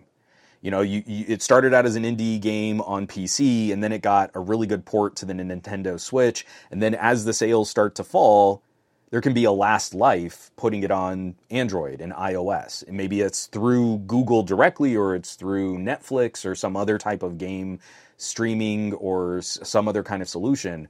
But this is this is a good way, especially if you're a patient gamer. Like if you're not out there buying games brand new because you want to spend all the money to be one of the first players to play that game. If you wait just a little bit, you can get some great deals. And the entire scene there has actually kind of exploded over this last year, or I would say over the last two years. Um, what we what we have access to is now growing substantially, and I think Apple has actually helped contribute to that. You know, saying, showing an iPhone playing Resident Evil is a step in the right direction. It gets more developers interested in the potential for what can we do with a with IP? What can we do with a last a last life strategy to get people to give us more money for this content for this IP? So that's also on the Patreon right now too. You can get a, the full scoop on all of the performance and all of the the uh, the benchmarking. One of the things I might do for emulating, and I'm I'm very anxious on I'm very anxious on adding this to my test suite because it's a part of Android that is aggressively updating. But I might start looking at, at some kind of tests for Winlator. Winlator just got updated to 3.2. It is actually improving a lot of. I don't know if I can get it running just right away on this. I have a. Oh, whoops, that's my camera. Let's get that out of the way. So I have it running on my OnePlus Open, and it's not running well on my OnePlus Open. Um, I think it might be an issue with like real estate and uh, screen aspect ratio and stuff. I, I haven't tweaked it enough to figure out what I'm doing wrong, but it's just a a Windows emulation running shockingly well, even with like touchscreen mouse and keyboard controls, and it interacts directly with your file system, so you don't have to like dual boot something or launch a really complicated container shell. Um, so I might start looking at just proper Windows programs to add to my benchmarking. And just like, hey, if I can install GIMP and I can do this ridiculous like multi-layered art project in GIMP, and then I can time how long it takes to produce that art project, then I can just run that. I can just run Windows and start benchmarking Windows programs on my Android phones. So maybe that's what we do next. I just want to find some other ways that we can add some idea of like what I, I, I don't even necessarily want to do like game emulation benchmarks. I, like some, someone who was it, Pacoston, um, RPCS3. So we have an emulator for the PlayStation 3. That's insane, and it's running surprisingly well on 8 Gen 2s. Like I'm playing games. Um, what was the one that I really liked? Dead Nation. Twin stick shooter. I love twin stick shooters, but um, combat uh, zombie apocalyptic twin stick shooter, and that game. I love that game. I'm not going to haul my PS3 out of storage just to replay that game, but I'm keeping like mid 20s in the frame rate. It's almost like totally playable. It's just when you get a ton of enemies on screen, and there are these certain zombies that kind of call little minion, and once they start swarming, your frame rate crashes to like 10. It becomes a slideshow, and that's where you need your most aggressive, like Twitch, you know, like being able to respond and kill all those zombies. But on an 8 Gen 3, it's getting better. so we're so close for that being like a really solid emulating kind of solution. It's pretty great. So um, I, am instead looking at like what kind of productivity software, what kind of art or design or content creation software. If I can run it on Android, um, I might start adding that to the benchmarking list also. Um, So Pat note on the numbers, rendering and effects could be completely different on Android compared to PCs. Textures are definitely updated on those ports, but unless we can run something like Box 86 or Box 64 on the ARM hardware, direct comparison of the ports is not possible. So that's true. Um, I, I can only speak to sort of the, the, the, the quality of the experience as it pertains to what I can see with the human eye but that's also why I'm trying to highlight game developers that I feel are doing a good job of managing those ports. So when you go into something like um, like one of the, the games that I'm trying to benchmark right now, you can go in and you can toggle a lot of the same settings like chromatic aberration and your field of view and VSync and things like that. Um, we have had games in the past that have very PC like controls for textures and for quality settings and for um, lighting, uh, for lighting settings. And so when we can do that, I feel we've got a closer comparative examination of how how all these things can go down. When you switch between like x86 or x64, and when you switch between computers and phones, you're never going to get a true oranges to oranges experience. But for that, if a developer is able to optimize for one platform, I think it's still worth showing. I think it's still worth sharing. Like for example, the the GTA Definitive Trilogy, you know, uh, GTA Three era uh, of of Grand Theft Auto games.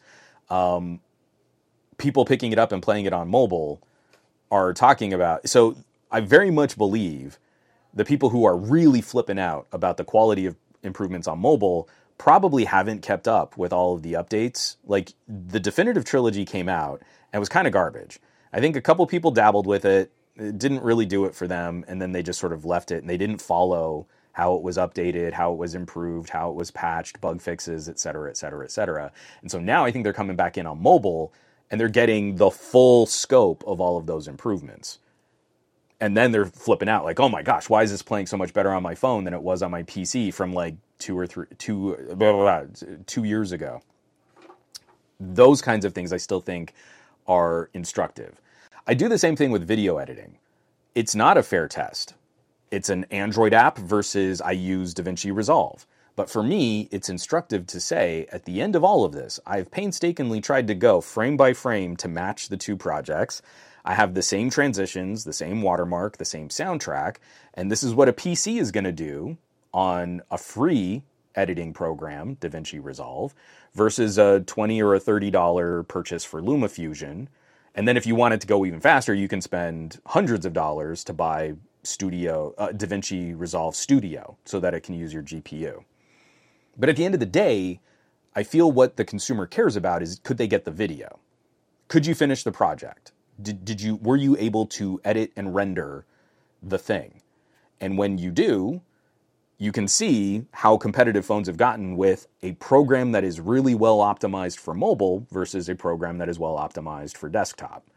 And that I think is kind of a fair comparison point for the output. The output is exceedingly similar.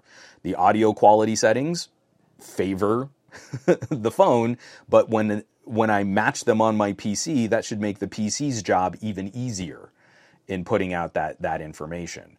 You know, if I'm at a 50 megabit per second data rate, well, then my PC should do that pretty well. So it's I understand your point. You know, like uh, can't you can't say it's a direct comparison, but at the end of all of this, what I want is sort of a, a comparison of output. Is the output good enough on a game for people to not care? Like, are the textures close enough that you can't really see those distinct differences? Are we starting to get things like better ambient lighting and our games starting to kind of take advantage of some of this ray tracing hardware, then at some point, sure. But I think that also speaks to the whole market that we've had for uh, GPUs in the desktop space, where now uh, services like DLSS or FSR from AMD creating this like upscaled frame generated effect for gaming well, are, are we so critical about textures and and resolution and detail there? Because it seems like DLSS is kind of winning part of this conversation where you can upscale a piece of video or a piece of gaming. You're not brute force rendering, you know, 1440p or 4K gaming. You're actually rendering 1080p gaming and then moving it. You're you're up resing it to a larger screen. So if that's the conversation we're having in the PC space, I don't feel as bad comparing a mobile port to a PC to look at these types of differences in the gaming experience. If it's a good game and it's rendered well and it performs well, then it's a good game that's rendered well and it performs well. Um, uh, do, do, do, do, do.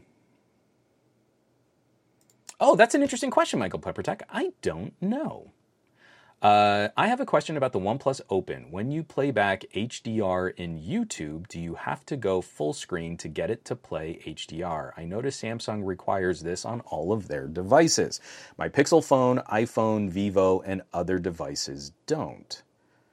I have honestly not paid attention to whether or not that's something that plays out with YouTube. And I'm assuming you mean like through the YouTube app because I'm watching YouTube a lot on browsers these days. Um, let me. Well, first of all, I've got to get out of Winlator, so that's that's something that we can do right now. And I, I don't know what a good HDR sample might be. Um, sample. All right. I just like the the I searched for H I started searching for HDR and one of the first things that came back is stunning 4K HDR sample content. Um so why don't we try uh, something that's kind of a little wonderful 4K HDR 120 frame per second Dolby Vision demo. We'll, we'll click on that. Oh, no, let's turn that off. That stupid ad. Video will play soon. Uh, oh, there are three ads on this. I'm going to take a drink of coffee while we wait for this to, to work out. All right. I don't think this is the actual, let's see, quality, auto quality. Now let's go advanced, 2160. It's going to apply to the current video, but it's not. Oh, this is definitely not 4K. Come on. Oh yeah, I, I don't know what what the the video is actually or like where they got the sample of the video. Let me also turn up my screen brightness a little. Oh wait, maybe that just did it. I think it just clicked over.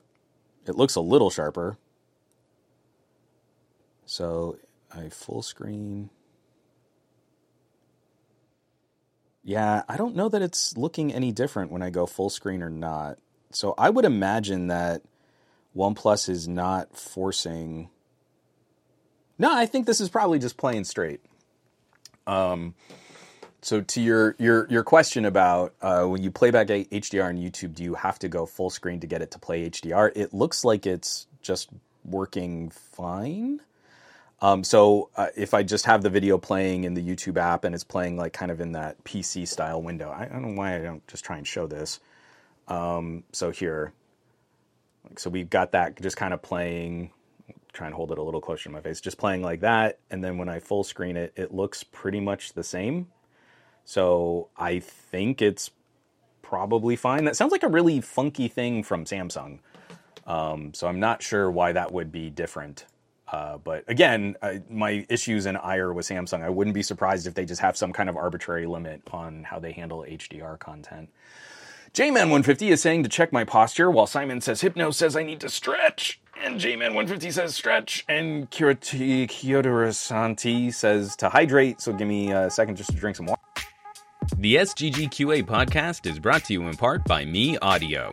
So here's the deal. If you've ever seen me in a live stream or in an interview or some other kind of video, you've probably seen me wearing some fancy earbuds. For the last couple years, my work buds have been almost exclusively from MEE audio. Excellent drivers, fantastic accessories, and both my wife and I had our ears scanned by the folks at MEE audio for custom molded ear tips. Super comfy. The MX line of Pro in ear monitors is one of the easiest lineups to understand, starting at $60 and built around actual professional use. Detailed sound and durable construction, but also with some fun options like customizable faceplates. Even if you're not working on stage or in studio, Pro solutions like these are fantastic audio options, and they don't need to break the bank. And the company also supports a lineup of consumer gear with options for true wireless and noise canceling Bluetooth earbuds. Adapters for TVs to stream your audio to nicer headphones, and headsets for kids to help control the volume on fresh, developing ears. I can't stress that last one enough we have to start kids out with healthier listening habits. It's a great combo, high quality audio gear built by a team of folks with recording grade use in mind, but at consumer friendly prices. But of course, I can do you one better. If you shop the kit at meeaudio.com and use promo code SomeGadgetGuy at checkout, you can save an additional 10% over their already competitive prices. Once again, meeaudio.com, M E E audio.com. Shop some fun kit, promo code SomeGadgetGuy at checkout, 10% off. Keep your ears and your wallet happy at the same time. I want to thank the folks at MEE audio for hooking up the promo code. Now, let's get on with the show. And Pacoston, I should give Box 64 Droid a go. You totally should. I'm having a blast playing with Winlator, just being able to, like, install programs. Like, I started with a bunch of old PC games, and that's fine. I mean, it's actually not that big of a deal, and, and often they're just so poorly optimized. Um, you, they don't play great But um, it's been so much fun just going through and trying to install different apps and services and software. Play with some of this stuff. Box 64 looks like it's really fun. Uh, Michael Pepper Tech saying, nice. Samsung dims it and changes the look if it's in split screen, picture in picture, or anything but, uh, but full screen, basically. Uh, actually, I wouldn't be surprised. Let me see. I wouldn't be surprised if HDR is broken. Come on, just unlock. Um, I wouldn't be surprised if HDR is broken on split screen because whatever the screen has to do to process because it, it needs to change brightness and color settings and it's got to do something different that let's see if I I'm going to try and do this live. This is probably going to fail trying to do it live. But let me just try and move my Firefox browser into split screen. And I think that looks dimmer. so I can't I can't quite determine here in this moment but with Firefox up, I was apparently searching for information on gas giants. Interesting. Um, the Jovian cluster of planets here in our solar system. Uh, let me move that over. Yeah, uh, this is this is tough to do in this moment, especially with my studio lights down on me. I wouldn't be surprised if there's an issue where another app on screen does not require, or there are issues or a conflict between how another app functions and HDR content, unless some kind of global illumination setting is able to make everything brighter. I don't know. I am not qualified to comment on those kinds of display settings. Yeah, Pacoston, most of my libraries in good old games, so I'm good to go. Most of my libraries on Steam, but I have a pretty good collection of games on uh, on GOG, on the GOG. So I, I, gotta I gotta check that out. And Tobias is saying my Xperia One Mark IV works with HDR both in PC mode and full screen. I think that sounds, yeah, I mean, I, I would expect that it would. Uh, Sony's pretty good about supporting that kind of stuff too. Um, it, it's just really interesting to me, like how far we've gone down this HDR evolution for content. It is still a tremendous challenge to properly produce content that will look good on a variety of platforms. When I play with HDR samples from phones, it's mostly going to look like garbage.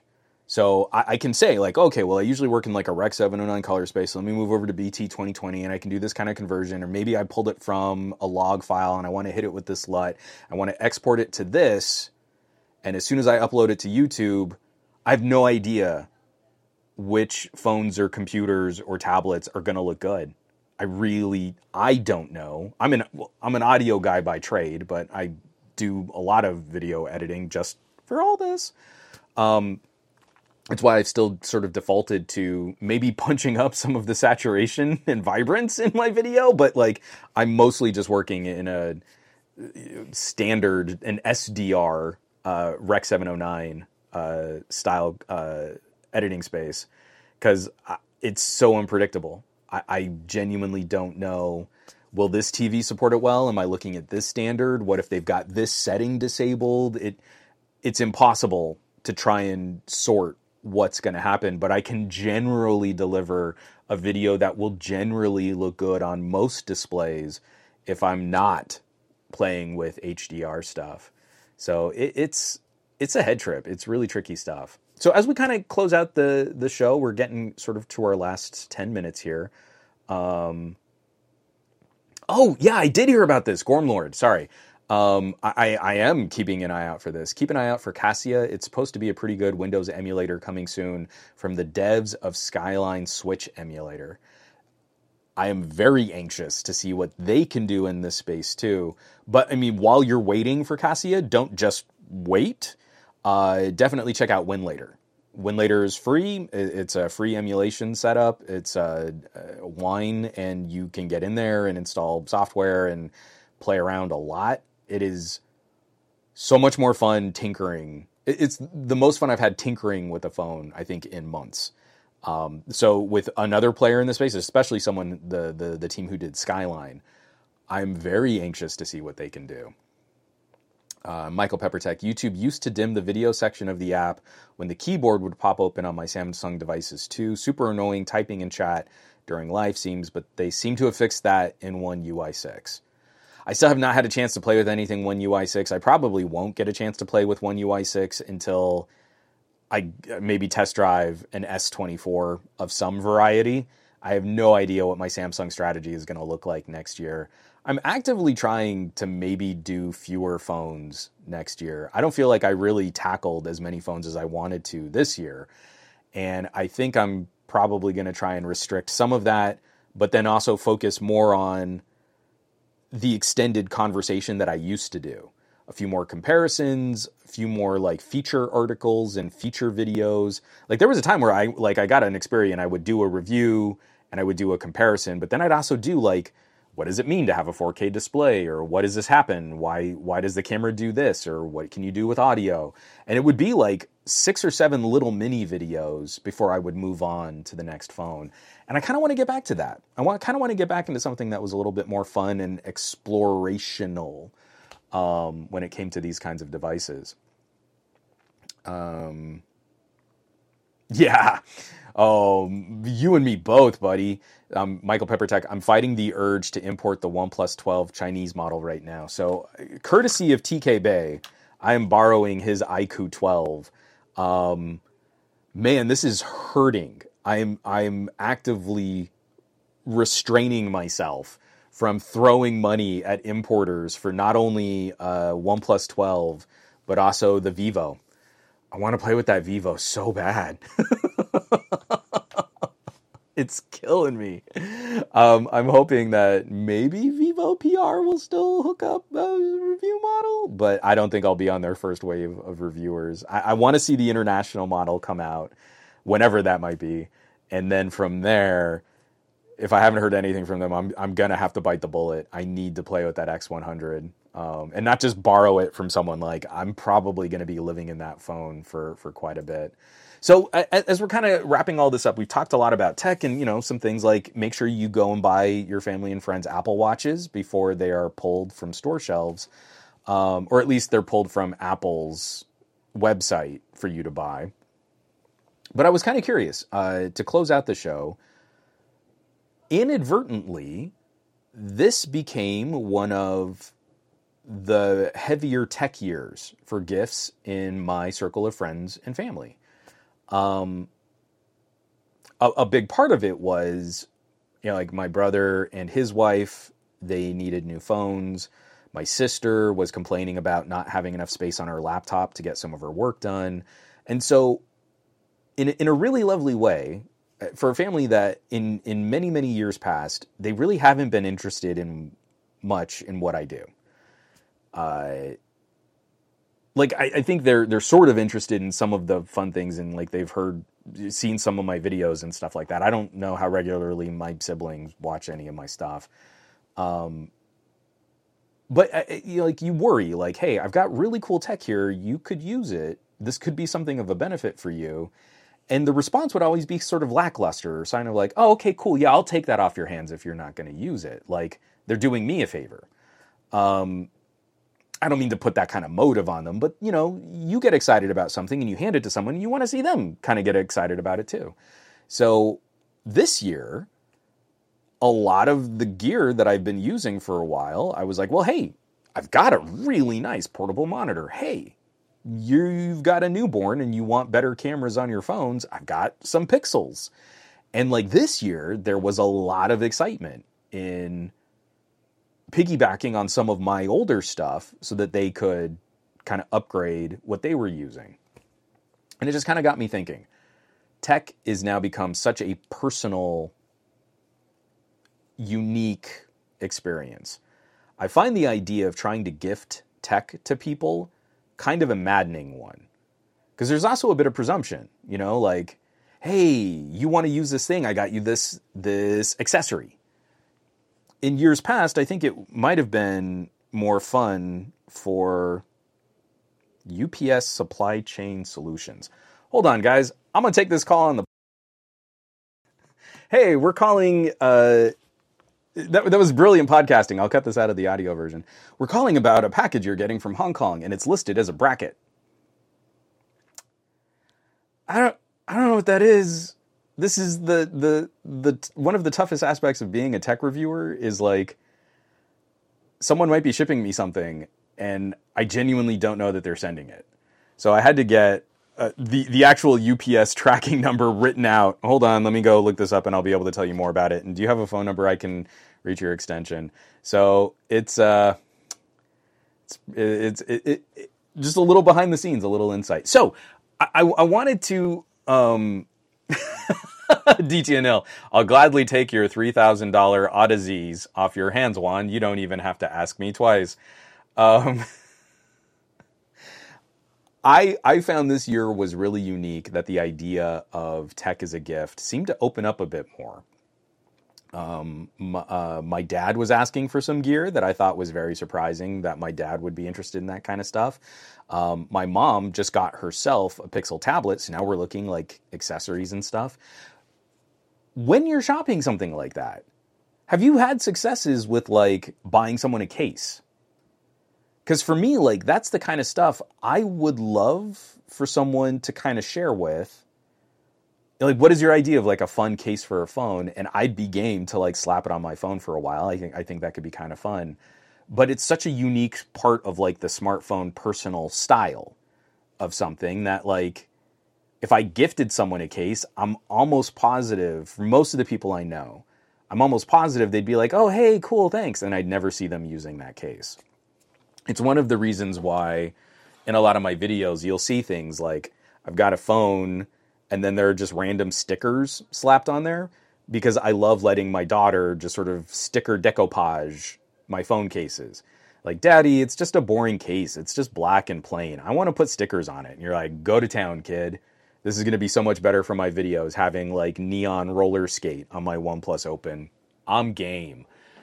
But those like when you when you try to think about what someone else might use or what someone else might want like do you extend do, do, do you put yourself out there as the gift giver to try and flesh out someone's strategy far too often i've done things like hey i really think this person could use a portable monitor i'm always excited about having more screen real estate to me, this is like one of the biggest upgrades that you can give someone.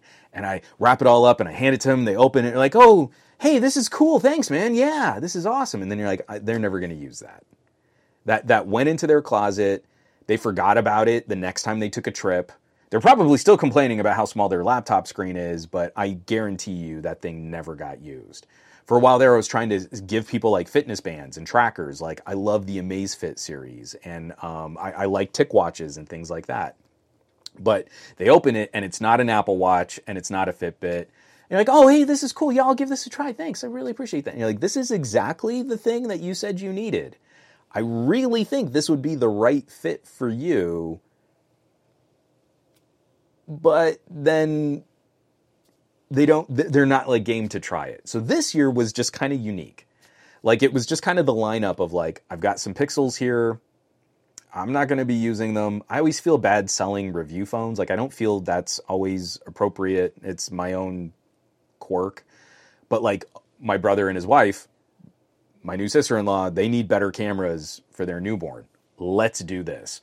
Um, this this year just felt like it was a little different. Like I think for my family, they were all a little bit more interested in maybe getting a few new accessories or a few new things to kind of flesh out um, what they're already using. So I was just kind of curious.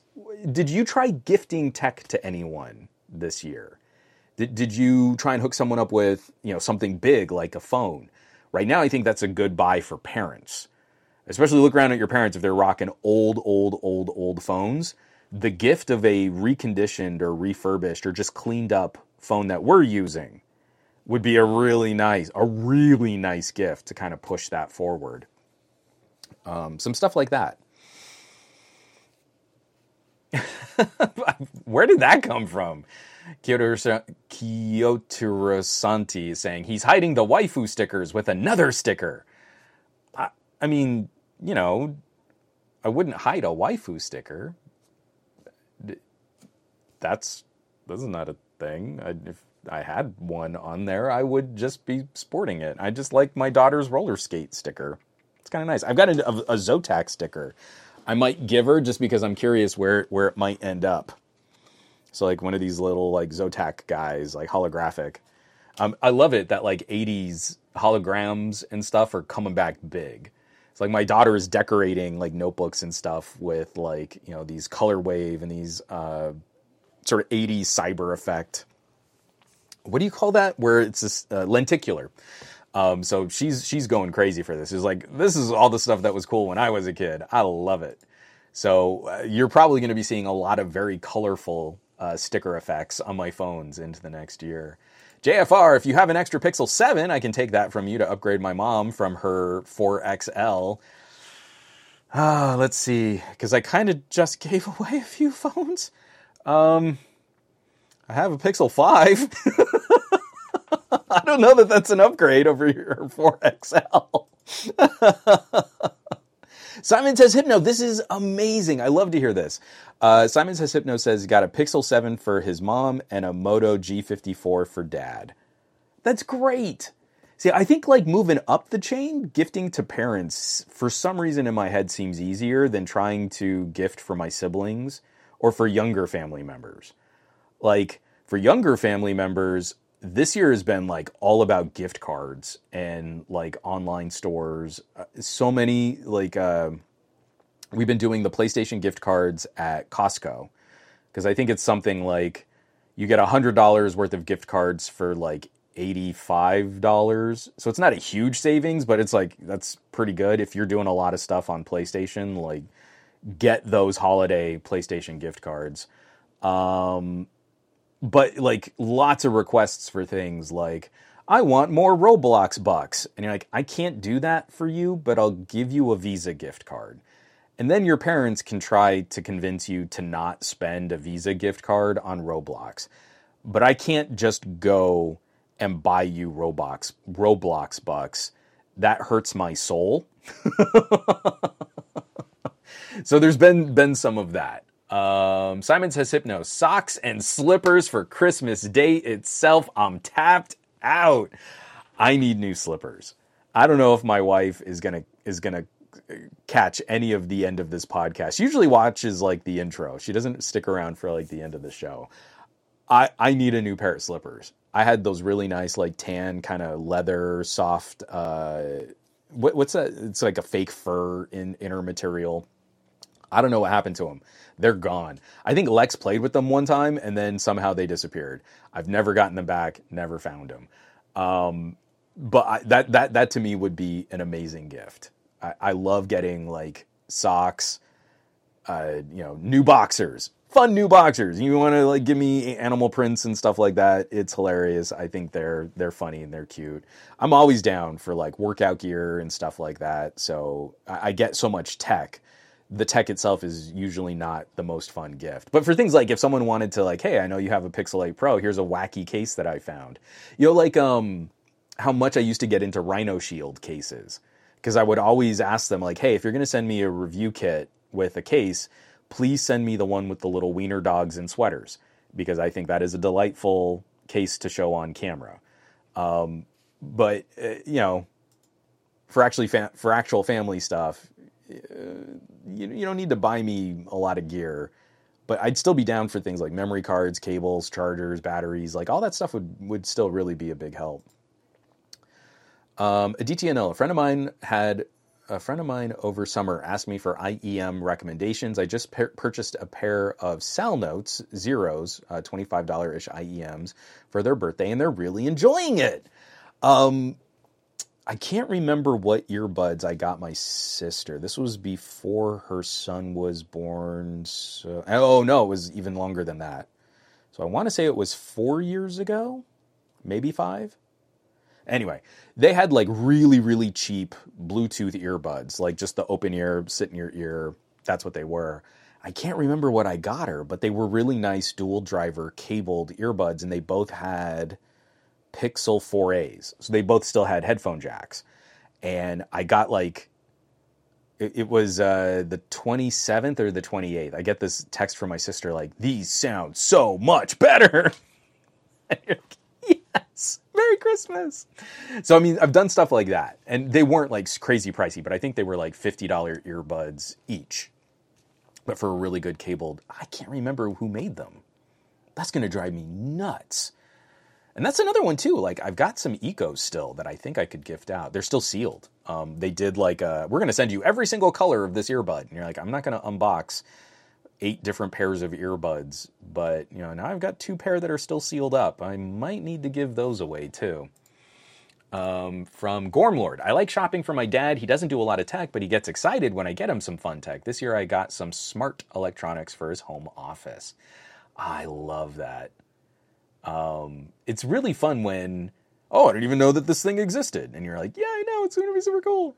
Uh, I'm playing with a few other little things here. Uh, the folks at Canon sent over like their little webcammy thing, whatever this PowerShot, what is it called? The PowerShot pick. And I'm playing with it. And actually, there's someone I know who I think would really be into this. It's just like a cute little like vlogging style camera. You set it up and then it like tracks you it's going to be an interesting fight because it's a lot more electronics, hardware, and motors for something that a 360 degree camera can also probably pull off almost as well. Uh, but again, it's like these little experiences and these fun things. That's the kind of stuff I would want to share just to see someone go like, "Oh, hey, that's really cute." So, you know, it's even more fun when they don't even know like what's out there. Uh, from from Malik, I didn't gift old tech, but I did upgrade my parents from an iPhone SE second gen to a an iPhone 13 and a Moto Edge 2022. Total cost $150 and adding a new line. Malik, goodbye. I actually have my my Moto my Moto Edge Plus right here, but the uh, that sort of more mid ranger Moto Edge and the iPhone 13 is just mwah, chef's kiss. I was talking to um because I did like a holiday event with the folks at Team Pixel. Um, hashtag Team Pixel, hashtag any coverage of Google products brought to you from a gift from Google, um, FTC uh, notifications, and they're not paying or sponsoring or influencing any of my editorial content beyond gifting me the device. Done. Uh, I was talking to uh, uh, two fitness and sports content creators, uh, people I've never seen their channels before, but they do really cool stuff. And we're chatting, and you're like, they're both on iPhone 15s now, and they're both. And I was like, I kind of wish I could just go back to my 13 because the battery life was so much better.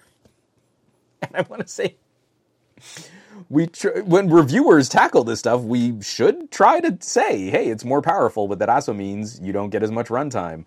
Um, but yeah, if you had to pick any older iPhone, the 13 is the champ. That is still, I think, the goat of battery performance for all phones ever made. And now, like, I think maybe some of the closest we can get for that would be something like a OnePlus 11 running that 8 Gen 2. Very, very well bought. Very, very well bought. Um, Go Starscream, you know you're getting old when you receive clothes for gifts. So you know you're getting old when you receive clothes for gifts and you really dig it. Like not just someone just buys me like a 10 pack of sports socks. That's that's not exciting. What I get excited about is when someone finds me like wacky holiday socks. Um, my wife got me uh, Doctor Who socks, and it's just tortoises all over my socks. I'm here for it. My daughter found some Batman socks that I can't really wear ever because they have little capes so so like you pull the sock all the way up, and at the top of the sock hole is a little cape, and it doesn't fit my pants right. but they're adorable Batman socks, and you just have these little capes flapping off, off of your calves.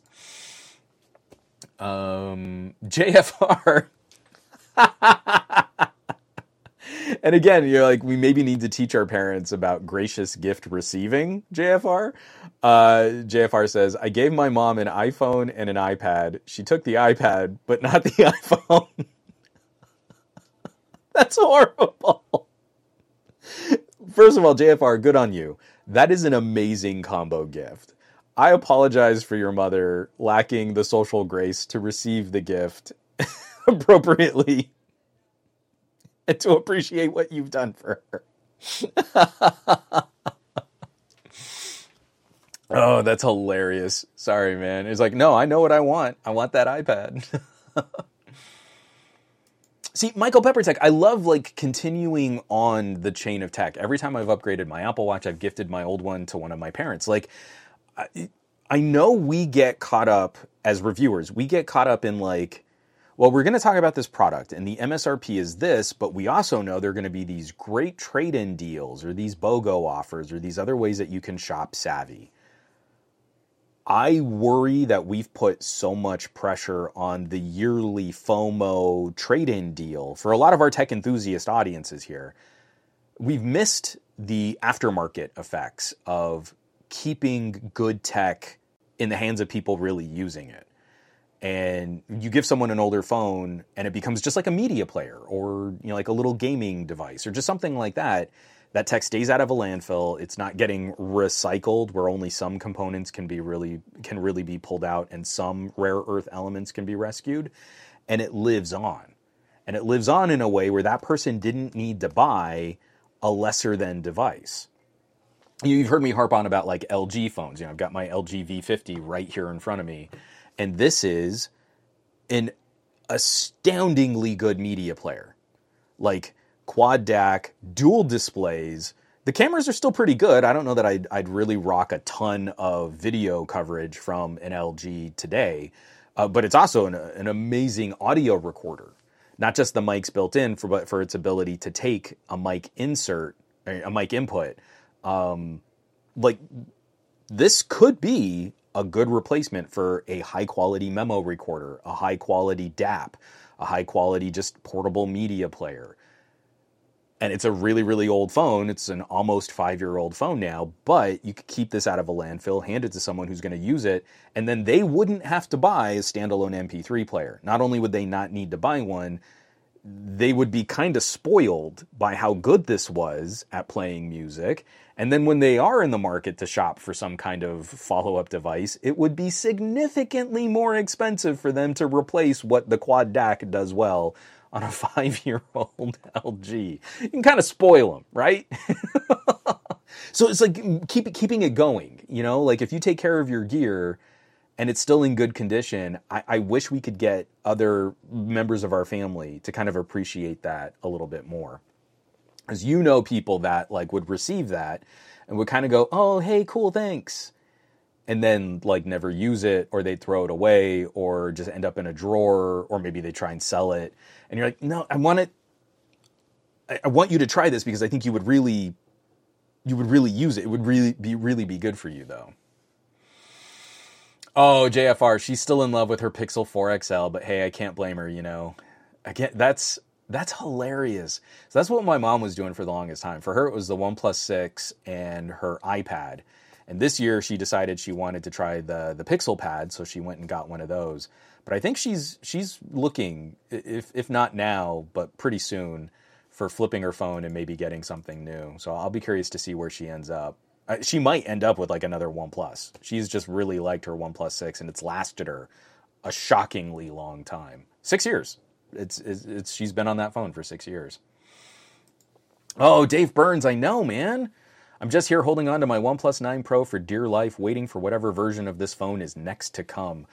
Everything that we've seen out of the OnePlus 12 coming out of uh, coming out of China looks like it's going to be pretty good. If the OnePlus 12 is basically just the OnePlus Open, what does not open, I think we're in for a really strong year for the OnePlus 12.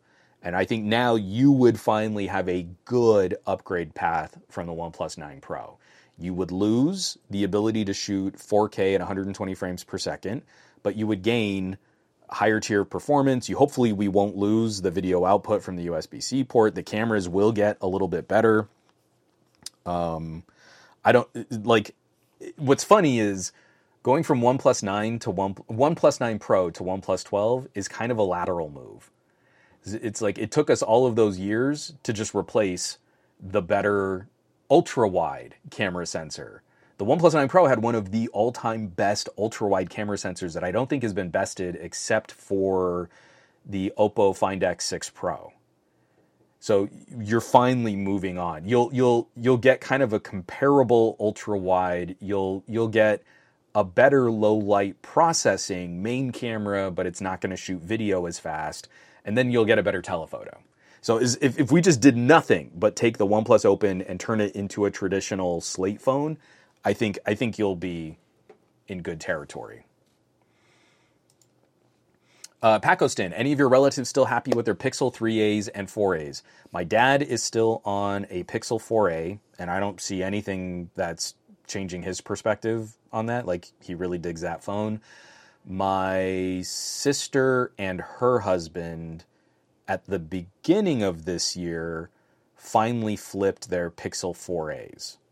So they went from 4As to 7As. So that, that they did finally upgrade, but um, my brother in law was on a Pixel 3A for the longest time. And I really think he'd still be on the 4A if it weren't for just like their lines. It was sort of like a, like we could just do this at the same time, then we'd be on the same phone and same upgrade cycle. And uh, I, I, think that's the only reason why they, they sort of made the jump the way they did. Um, but they're they're still both super hardcore Team Pixel. My brother was on an is still on an ancient Motorola but now he's going to switch over to the Pixel 6a. So yeah, um, those especially the Pixel 4a, really long lived, and uh, I might um, one of my one of my niece's sons, man, trying to figure out family dynamics. Um, they're starting to talk about a phone, and I have a Pixel 5a that like, you know, you're going smartphone. This could be really good. So we'll we'll see if if they want to take me up on something like that. I, I still feel like the Pixel 5a is is like one of the all time best communicators ever built, and the 4a is pretty close second to that too. Uh, yeah, my dad is rocking a Moto Z4 forever. I know, Andrew, that's hilarious. But I love that you were able to find him some moto mods. And I also need to highlight this just a quick uh, stop here as we we finally kind of come to the to the to the end of this. Uh, ampersand subscribed with Prime, subscribed for 22 months. I'm gonna kick on this just because I can't get the fanfare to work. This one's for you. That was so loud on my ears. Thank you for supporting production on the podcast.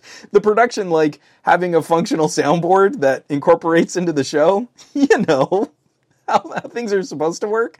I really appreciate everybody who's sharing and subscribing and commenting, joining these conversations, meeting me up, meeting up with me in chat. Um, it really means a lot as we are wrapping up the year and looking at our holidays and using this as a time of reflection.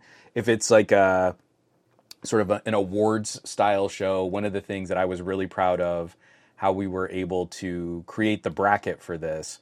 Um, if you'll pardon one last plug on your way out here, TK and I worked really hard uh, to put together a list of criteria for an award show. And last Thursday on the best of our week, we did the 2023 Smartphone Camera Awards, and we went through 15 categories of uh, uh, like best autofocus, best low light performance, best audio recording, best focal range. And it really meant a lot to us when people turned out and caught that. Uh, it, it's a little buddy podcast. It's not like a well produced news show, one hour tops with bumpers and segments and stuff like that. It's really TK and I like to talk every week. And if you would just like to listen in on our phone call, two old nerds just catching up with what we've been doing. But this last week was something kind of special where we did try to put together our criteria, why we were judging things the way that we were. And it really, it, it, for me, it was a really fun challenge because like you would start putting stuff together and be like, oh, I thought this would be an easy category. This category is actually really difficult. What do I value in a phone being able to do this? And we would, we really, I think, whittled down some some fun uh, some fun winners a few of them kind of took me by surprise. Like, oh, you know, the more I really think about what this category means, the more my favorite phone isn't the phone that should win it. You know, and and that I, I as a way that I like to talk about competition a lot. It's something that I, I soapbox on a lot. But when you look at piece by piece by piece by piece, it really does matter.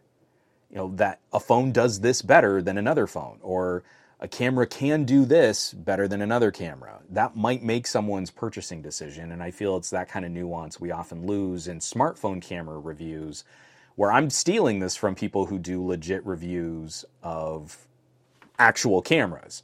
There's a reason why Panasonics haven't been good at some types of videography, and there are reasons why Sony has kind of dominated a certain tier of this market. And there are interesting things happening with OM systems and Canon and Nikon and watching all these players kind of battle back and forth.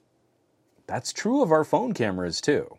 That stuff can influence, and it does matter when someone's in the moment trying to capture a memory or they're trying to produce something with a vision or with purpose. So, uh, best of our week, the 2023 Smartphone Camera Awards. They're live on the Best of Our Week YouTube channel. Which, if you're watching this stream on YouTube, um, you're probably you know you can you can catch that immediately after, or you can go to somegadgetguy.com where I've I've posted it separately for it was episode 144 of the Best of Our Week podcast. So uh, let's get this out of. Oh, Aditya, thanks, man. I really appreciate that. The best of our week camera awards were really good. Low key, you've redefined how I want my camera awards to be done from now on. And I, I promise you, it is not just a series of looking at pixel peeped images side by side of lazily composed selfies.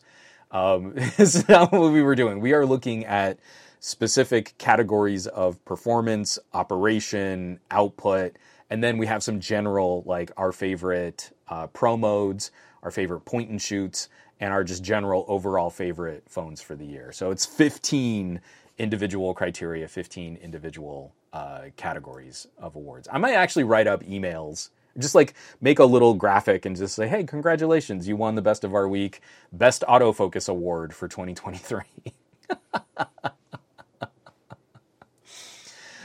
Whew. All right, folks. Um, I'm not going to be back next week. Uh, next week, I need to take off for Christmas Day. I, I need that time with my family. Um, I'm not entirely sure. Actually, I should just check right now while I have you all here on the stream. As just going to open up the calendar that I actually really do use. Let's do that instead. Good job, Juan. And calendar. And so next so next Monday is December 25th. I will not be joining you December 25th. I might not be joining you January 1st. New Year's morning, I feel like that should be time where I just get to hang out with Lex. If there is some interest in following up Christmas and New Year's because uh, we've we've finished Hanukkah, but just wrapping up the holiday season. Please reach out to me on social media and let's see if we could maybe do a special Tuesday episode of the Monday Morning Tech Chat show, and maybe we can rejoin January second. But these are the moments, especially with my daughter still being sort of young. I really want to take that time to spend and like really celebrate the magic of Santa Claus coming to visit and the the the, the staying up late and watching fireworks. I think this is the first year we might actually try to catch the East Coast feed. so like for the last several years, we get to New Year's Eve. And what we do are we just play fireworks at like 7 p.m from previous years, you know, like fireworks celebrations because she hasn't really noticed. So this year we might try to catch the ball drop East Coast time, which means she'll be up late for her, but she'll be, you know, hopefully in bed by like 9:30. Fingers crossed it goes well, but knowing that we're going to do that, I'm going to need to be on best dad alert for New Year's morning, for New Year's Day. So I don't think I can do a podcast New Year's Day, but if you would like we can all recover together for January 2nd. So maybe maybe we'll pencil that in and we'll come back. DT Juan, the deceiver, the time manipulator. It's such a dirty trick. But she can't stay up that late. she's she's uh, she's a lovely child, but she turns into just a wicked monster when she is off her sleep schedule. And uh, this is really for her benefit as well as ours that she just get a good night's sleep. So we'll see. So, folks, um, happy holidays. Uh, as always, my wish is that you are safe, that you are warm, that you're really well fed. Now, this is the time of year, go get your snacks, your treats, and your favorite comfort foods. But that you also get to spend some time with people who care about you. And this is the right time of year to make that effort, to spend that time, to reflect, to look back, to look to, to, to build the goals for where you want to go and what you want to do next year and uh, it always means the world to me that we get to share these conversations every week, and I'll be looking forward to sharing these conversations with you in the new year. So, from my family to yours, just a toast of cold coffee right now. I wish you the happiest holidays and the merriest of Christmases, the happiest of Hanukkahs, and I'm spacing on the other holidays that should be included in this as we look to the celebration of uh, wrapping up 2023 and starting off 2024. And I hope you get to have all of the fun in, in making that move and making that transition.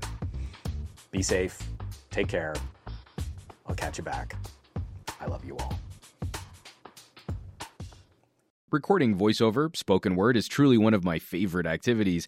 My second favorite hobby is photography. Now, the smartphone might be making us deaf, but we can't deny the awesome power of the phone as a platform for photography and multimedia creation. If you've been looking to improve your mobile photog skills, if you want to produce more professional content, or you're just looking to take your family photos to the next level, I wrote a book to help you out with that. Take Better Photos. Smartphone Photography for Noobs is available on Amazon Kindle, walking through the basic terminology of photography, covering the settings on your camera, discussing composition and inspiration, and I even include a long list of exercises and challenges to really hone your skills, all with some helpful example photos and diagrams. Search for Take Better Photos Smartphone Photography for Noobs on Amazon or use the quick link bit.ly slash betterphotosbook to grab your copy today.